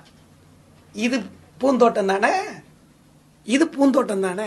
இளைஞர்களுக்கு அழகழகா பாடங்களை சொல்லி கொடுத்தான். ஆனா இன்னைக்கு இளைஞர்கள் அந்த பாடத்தை கேட்டுட்டு நடக்கிறானா? இப்ப கறிக்கடைக்கு ஒரு இளைஞன் போனான் கடிக்கிறக்காட்ட இளைஞர் போனா இல்ல எதுவுமே இல்ல தலை இல்ல எதுவும் இல்ல. கடிக்கிறக்கான வம்புழுக்கணும்னு நினைக்கிறான். அப்புறம் கறிக்கிற போய் கேட்கறான் கறிக்கடைக்காரே மூளை இருக்குதா? அப்படின்னு கேட்கறான் இந்த கறிக்கடைக்காரு இல்ல அப்படிங்கறத தெரிஞ்சுக்கிட்டு கேட்கறான்னு தெரிஞ்சுக்கிட்டு தெரிஞ்சுக்கிட்டு கேட்கறான்னு தெரிஞ்சுக்கிட்டு அவர் அழகா பதில் சொல்றாரு. தம்பி இது வரைக்கும் வந்து வாங்கினவங்களுக்கெல்லாம் மூளை இருந்துச்சு. உனக்குத்தான் தம்பி இல்லை. இவ்வளோ அழகாக சொல்கிறார் இந்த மாதிரி இளைஞன் வந்து இன்னைக்கு வாய்ப்பு கிடைச்சிச்சுன்னா அப்படியே போய் போய் கிண்டல் அடிக்கிறான் கேலி பண்ணுறான் எல்லாமே செஞ்சுக்கிட்டு இருக்கான். இதில் நமக்கு என்ன இருக்குது இந்த விஷயங்களில் நமக்கு என்னென்ன இருக்குது? நம்ம எல்லாம் எல்லாம் இருக்கா? நம்ம இன்னைக்கு என்ன சொல்லிக்கிட்டு விளையிறோம் உங்கள் பிள்ளைங்க சரியில்லை. அப்படின்னு சொல்லி போட்டு இந்த பெற்றோர்களை என்ன பண்ணணும்னா ஒப்புமை பத்துக்க வாசிக்கவே கூடாது. பிள்ளைகள்கிட்ட எல்லா வசதியும் இருக்குது. நாம் அவர்களுக்கு அந்த நிலையையும் அந்த நிலையையும் எடுத்து சொல்லணும். எடுத்து சொல்லணும்னா தான் தெரியும். ஆனால் இன்னைக்கு நம்ம எடுத்து சொல்கிறத விட்டு போட்டு என்ன செஞ்சுக்கிட்டு இருக்கான்? என்ன செஞ்சுக்கிட்டு இருக்கான்? பிள்ளைகள்கிட்ட வேற மாதிரியான நிலைமைகளையும் செயல்களையும் புகுத்திக்கிட்டு இருக்கான். நாடு சும்மா நாடு சும்மா கிடந்தாலும் கிடக்கும். பாலும் நகரிகம் ஓடி வந்து கெடுக்கும். சும்மா கிடந்தாலும் கிடக்கும். பாலும் நகரிகம் ஓடி வந்து கெடுக்கும். காலையில எழுந்திருச்சு கலப்பைய தூக்கிக்கிட்டு கிளத்து மேடு போனதெல்லாம் எப்போ? காலையில எந்திரிச்சு காப்பிய குடிச்சு போட்டு கச்சி பேச்சு பேசுறாங்க இப்போ. அது சும்மா நாடு சும்மா கிடந்தாலும் கிடைக்கும். அலோ நகரிகம் ஓடி வந்து கிடைக்கும். இன்னைக்கு இப்படி பாட்டை போட்டு விட்டுட்டு அந்த பையனை சோம்பேறி ஆக்கிட்டு இருக்கிறாங்க. நாடு சும்மா இருக்கிறத விட்டு நாகரிகம் தாண்டா கெடுக்குதுன்னு. ஆனால் நாகரிகம் தான் ஒரு மனிதனை மேம்பாடு அடைய செய்திருக்கிறது. இன்னைக்கு நமக்கு அதுக்கு உதாரணம் கீழடி. கீழடிகளுடைய நாகரிகத்தை இன்னைக்கு நாம பார்த்துருக்கோம். இன்னைக்கு உலக நாடுகளே வியக்கிற மாதிரி இருக்கிறோம். அன்னைக்கே அத்தனை வகையான அறிவியல் உபகரணங்களை பயன்படுத்தி வாழ்ந்திருக்கிறான். நம்முடைய தமிழன் என்று சொன்னால் இந்த இந்த சுதந்திர போராட்டத்தில் இந்த சுதந்திர தினத்தில் நாமெல்லாம் பெருமை கொள்ள வேண்டிய விஷயம். அப்போ இளைஞருடைய இது பூந்தோட்டம் தானே? அப்படின்னு சொல்லி இன்னைக்கு சொல்கிறோம் அதுல இன்னும் நம்ம சொல்ல போனோம்னா இன்றைய உலக இன்றைய இளைஞன் எப்படி இருக்கிறான்னா பாண்டியன் மன்னனை போலவே இருக்கிறான். உடனடியாக தீர்வு கண்டுபிடிக்கிறான். சும்மா அப்படி இல்லை. நம்முடைய சோழனுடைய பேரரசு கடற்காண்டி போய் கப்பல் படையை வைத்திருந்தான் உலகத்துக்கே என்று சொல்லக்கூடிய அந்த இதெல்லாம் நம்ம பிள்ளைகளுக்கு சொல்லிக் கொடுக்கணும். நம்ம இன்னைக்கு சொல்லி தர்றதில்லை. பாரியன்ல இருக்கிறவனை தான் ஃபேமஸ்னு சொல்லிக்கிட்டே இருக்கிறான். ஆனால் நம்முடைய நாட்டிலே சோழ பேரரசு கப்பல் படம் வச்சிருந்தான் அந்த கடல் கொள்ளைகளை பூரா விரட்டி அடிச்சான்ற செய்தியை சொல்லித்தரதில்லை நாம் என்ன சொல்லித்தர வேண்டும் என்றால் நம் முன்னோடைய மரபுகளையும் நம்மளுடைய முன்னோருடைய தன்மையையும் சொல்லிக் கொடுக்கணும். சொல்லி கொடுத்தாதான் இன்றைய இளைஞன் வந்து என்ன பண்ணுவான்? நிறைய விஷயங்கள் செய்வான். ஆனால் இன்னைக்கு இளைஞன் பாசமாக தாங்க இருக்கிறான். இவங்க சொல்ற மாதிரி போராட்ட குணத்தில் பாசம் இல்லாமலாம் இல்லை. பாசமா தான் இருக்கிறான். பாசம் இல்லாமல் என்ன? ஏ ஏ, சின்ன மச்சான் சேவத்த மச்சான் என்ன புள்ள? சொல்லு புள்ள. யாரு யாரு? ஏதோ பேசுறாங்க. என்னவெல்லாம் சொல்லி ஏசுறாங்க. ஏ ஆசை புள்ள. அத்தை புள்ள. ஏ அழகு புள்ள. அப்படின்னு சொல்லி மட்டுமே போய்கிட்டு சுத்திக்கிட்டு அலைகிற இளைஞன் இன்னைக்கு இல்ல. இல்ல. அந்த இளைஞன் இன்னைக்கு எப்படி இருக்கிறான்? அற்புதமாக அம்மாவோட பாசம் குழந்தைகளோட பாசம் இதெல்லாம் இருக்கிற மாதிரி தான் இருக்கான். இல்லைன்னு சொல்ல முடியாது. பத்து மாதம் என்ன சுமந்து பெற்றி எடுத்தே அம்மா. பாசத்துக்கு முன்னாலே எல்லாமே சும்மா. உன் ரத்தத்தை எல்லாம் பாலா தந்தி பொத்தி வளர்த்தே அம்மா. உன் அன்புக்கு முன்னாலே ஆகாசம் சும்மா. உன் அன்புக்கு முன்னாலே ஆகாசம் சும்மா. பத்து மாதம் என்ன சுமந்து பெத்தி எடுத்தே அம்மா. பாசத்துக்கு முன்னாலே எல்லாமே சும்மா. அப்படி அம்மாவினுடைய பாசத்தையும் சொல்ற அளவுக்கு தான் இருக்கிறான். இல்லை அப்படின்னு சொல்ல முடியாது. இதில் உள்ள பெரிய விஷயங்கள் சமுதாய நிகழ்வுகள் இதெல்லாம் இல்லை. அவனுடைய வாழ்க்கை வந்து பூந்தோட்டமாக இல்லைன்னு நம்ம சொல்ல முடியாது. இன்னும் நம்ம என்ன என்ன சொல்ல போனோம்னா நம்முடைய இப்போ இப்போ சொன்னமே சொன்னாங்க அவங்க. ஐயா நான் கோபால் ஐயா வீட்டுக்கு போனேன். அவங்க வீட்டுக்கு போனோன்னா உங்களுக்கு எவ்வளவு எனக்கு எவ்வளவு எனக்கு இரநூறு உங்களுக்கு முந்நூறுன்னு கேட்டாருன்னு. இல்லை. இன்றைய கொரோனாவினுடைய காலகட்டத்தில் எல்லோருமே வாட்ஸ்அப்பு வீட்டில் இருந்துக்கிட்டே எல்லோரையும் நான் இங்கு நலம் நீ எங்கு நலமா? என்ற கேள்வி கேட்கின்ற நிலை வந்துருச்சு. அப்ப இது வந்து ஒரு சந்தோஷம் தான் சந்தோஷம் இல்லை அப்படின்னு நம்ம சொல்ல முடியாது. இப்ப நம்மளுடைய சொல்ல சொல்லும்போது ஒரு மனிதன் வந்து விழாமல் வாழ்ந்தான் என்பது வந்து வாழ்க்கையே அல்ல. விழுந்த போதெல்லாம் எழுந்தான் அப்படிங்கறதான் மக்கள் இப்ப ரோட்ல வலிக்கி விழுகிறோம்னு வச்சுக்கோங்க. யாரும் பார்க்கறதுக்கு முன்னாடி எந்திரிச்சிடணும். ஆனா அதே வாழ்க்கையில் வலிக்கி விழுந்தோம்னா எல்லோரும் பார்க்கிறபடி எந்திரிக்கணும். அதைத்தான் இந்த சுதந்திர தினம் சுதந்திர தினத்திலே தியாக செம்மங்களுக்காக இருந்தவங்க எல்லாருமே நமக்கு சொல்லி வைத்திருக்கக்கூடிய ஒரு அற்புதமான செய்தி. இதில் நம்ம என்ன சொல்கிறோம் அப்படின்னா இந்த தியாக தினத்தில் நம்ம யார் யாரெல்லாம் தெரிஞ்சுக்கணும்? அப்படின்னு சொன்னோம்னா இளைஞர்கள் எவ்வாறெல்லாம் இருக்கணும்? அப்படின்னு பார்க்கணும். இளைஞர்கள் அந்த கிரேக்க பேரறிஞர் சாக்ரட்டிஸை பற்றி சொல்லுவாங்க. அவர் வந்து சாதாரணமாக இல்லை. இளைஞர் ஏதன்ஸ் நகரத்திற்கு இளைஞர்களுடைய உணர்வுகளை எல்லாம் தட்டி எழுப்பியவர். அது மாதிரி பார்த்தீங்கன்னா இந்திய நாட்டினுடைய இளம் துறவி எலுமின் விழுமின் உழைமின் என்று உலகத்துக்கே சொன்னவன். உலகத்தில் போய் சகோதர சகோதரிகளே என்று விழித்து உலக மக்களை எல்லாம் தன்பால் திருப்பியவன் விவேகானந்தர். உலகத்தில் இருக்கக்கூடிய எல்லா மக்களும் சொல்றாங்க ஒரு நம்ம இந்த பிறவியினுடைய நிலையை நாம் அடைய வேண்டும் என்று சொன்னால் நம்முடைய கடைசி பிறவி இந்தியாவில் இருக்க வேண்டும் என்று சொல்கின்றனர். என்று சொன்னோம்னா நம்ம இந்த இந்திய திருநாட்டினுடைய தன்மையை இளைஞனுடைய தன்மையை நாம் வந்து தெரிஞ்சு வச்சுக்கணும். இல்லைன்னா நம்ம ஒன்றுமே செய்ய முடியாது. தெரிஞ்சு வச்சுட்டு நாம் செய்யணும். இதில் நம்ம என்னென்ன வந்து சொல்லியிருக்கிறோம்? அப்படின்னு பார்த்தோம்னா இளைஞருடைய தன்மைகளை என்னென்ன இருக்குது? கல்வியில் எப்படி இருக்கிறோம்? நிலையில எந்த மாதிரி இருக்கிறோம்? அப்படின்னு சொல்லி பார்த்தோம்னா நிறைய விஷயங்கள் சொல்கிறோம் இப்போ நமக்கு சொல்லும்போது இளைஞர் வந்து சாதாரணமாக எப்படி இருக்கான் அப்படின்னு சொல்லி சொன்னான். மாசு. மாசு மரணம். தப்பு தரணும் அதுக்கு அவன் தான் பொருந்து வரணும் மாசு மரணம் தப்பு தரண. அதுக்கு அவன் தான் பொருந்து வரணும் கண்ணால தாங்க கல்லாத தாங்க. உன்னால வந்தாக்க பொல்லாதவங்க. திமிராம வாங்க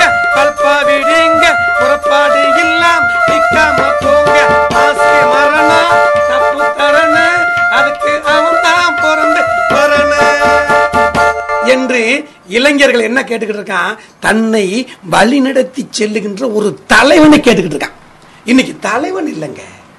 அதனாலதான் இந்த இளைஞருடைய நிலை பூந்தோட்டமா போராட்டமா அப்படிங்கிறதுல நமக்கே ஒரு சின்ன சந்தேகம் இருந்துகிட்டு இருக்குது.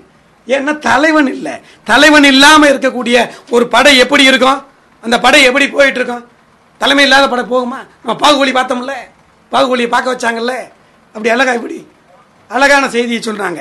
இந்த மாதிரி இல்லாமலாம் நாம எப்படி இருக்கணும் அப்படிங்கிற சொல்லினா இந்த உலகம் எப்படி இருக்கும்னு இந்த ஒரே ஒரு பாட்டு சொல்லி நிறைவா சொல்றேன். இதுனா இளைஞன் இன்னைக்கு எந்த மாதிரி இருந்தா அவனுடைய தன்மை இருக்கும் அப்படின்னு சொல்லி சொல்லிடுறோம் பாருங்க. போகாத பாதையிலே போக மனம் புத்தி கெட்டு அங்கும் எங்கும் சுத்த கூடாது மாடாகவே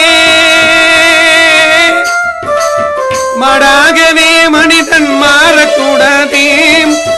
மத்தவங்க பொருளும் மேல ஆசை வைக்க கூடாதே மாட்டுக்கரவே மாட்ட கொஞ்சம் பார்த்துக்க. காட்டு மல்லி பூத்திருக்கேன் காவல்காரன் பார்த்திருக்கேன். ஆட்டம் போட்டு மயிலக்கால் தோட்டமே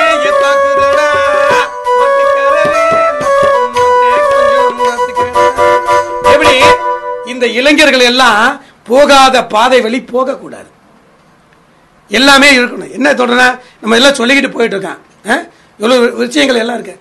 தம்பி நான் படித்தேன் காஞ்சியிலே நேற்று. அதை நான் உனக்கு சொல்லட்டுமா இன்றி? நல்லவர்க்கு வாழ்வு வரும் நாளை. இது அறிஞர் நான் எழுதி வைத்த ஓலை. அது அழகா சொல்லுவாரு. தெரு தெருவாய் கூட்டுவது பொதுநல துண்டி. புறா தெரிந்து கொள்ள பதம் பிடித்தார். சுயநலம் உண்டி. மக்கள் நலம் மக்கள் நலம் என்றே சொல்லுவார். தம் மக்கள் நலம் ஒன்றேதான் மனதில் கொள்ளுவார். தம் மக்கள் நலம் ஒன்றேதான் மனதில் கொள்ளுவார். தம்பி நான் படித்தேன் காஞ்சியில் நேற்றி. அதை நான் உனக்கு சொல்லட்டுமா இன்றி? இப்படி மாணவர்களை இளைஞர்களை வழிநடத்தக்கூடிய தலைவன். அந்த தலைவனை எதிர்நோக்கி இருக்கக்கூடிய இன்றைய நிலையிலே நமக்கு பூந்தோட்டமா போராட்டமா அப்படின்னு சொல்லி எல்லாருமே அற்புதமா பேசி அமைஞ்சிட்டோம். இதெல்லாம் நமக்கு என்ன இருக்கு அப்படின்னு சொன்னா இன்றைய இளைஞர்கள் எல்லோருமே போராட்டமும் இருக்கு பூந்தோட்டமும் இருக்குது. காலையில் படி கடும் பகல் படி மாலையில் படி பொருள் படும்படி புத்தகத்தை படி என்று சொன்னான் பாரதிதாசன். படிக்கணும். படிச்சுக்கிட்டே இருந்தா இந்த இளைஞர்களுக்கு அதன் மூலியமா எல்லா வகையான நிலைகளையும் நமக்கு கேட்கும். அதுலேருந்து நம்ம வெளிப்பட்டு வரலாம். அப்ப வெளிப்பட்டு வரும்பொழுது நமக்கு எப்படி எப்படி எல்லாம் இருக்கும்? சிந்திய கல் வந்து என்ன செய்யல? முந்திய கல் மூழ்கி போகும். பிந்திய கல் தான் கலசம் தொடும். இந்த இளைஞர்கள் எல்லாம் எப்படி இருக்கணும் அப்படின்னு சொன்னா வழிமுடு அதாவது உளிதொடு முன்னே வலிகன அழுதால் ஏ கருங்கல்லே உளிதொடு முன்னே வலியன அழுதால் நீ கற்ப கரகத்தில் சிலையாக வடிப்பது எப்பொழுது? அப்படின்னு அழகா சொன்னான் ஒரு கவிஞர் இவங்க சொல்லும்போது கூட சொன்னாங்க முதியவர்கள் சொல்லும்போது சொன்னாங்க முதியவர்களுடைய இல்லங்கள்லாம் சொல்லி சொல்லும்போது சொன்னால் அது ஒரு கவிஞன் அழகாக எழுதினான் முதியவர்களில். முதியவர்கள் இல்லங்களில் இருக்கக்கூடிய அந்த முதியவர்களை சில பால் குடித்த மிருகங்கள் வந்து பார்த்து விட்டு போகும்னா. இந்த நிலைகள்லாம் இருந்தாலும் போராட்ட குணங்களாகவும் போராட்டங்களாகவும் நிகழ்த்த செய்துகின்ற இடங்களாகவும் இருந்தாலும் இந்த மனிதனுடைய வாழ்க்கை இன்றைய நிலையில இந்த இளைஞருடைய வாழ்க்கை எப்படி இருக்குது? அப்படின்னு சொல்லி பார்த்தோம்னா எப்படி இருக்குன்னு பாரு. நேற்று மனிதன் வானில் தனது தேரை ஓட்டினான். இன்று மனிதன் வெண்ணிலாவில் இடத்தை தேடினான்.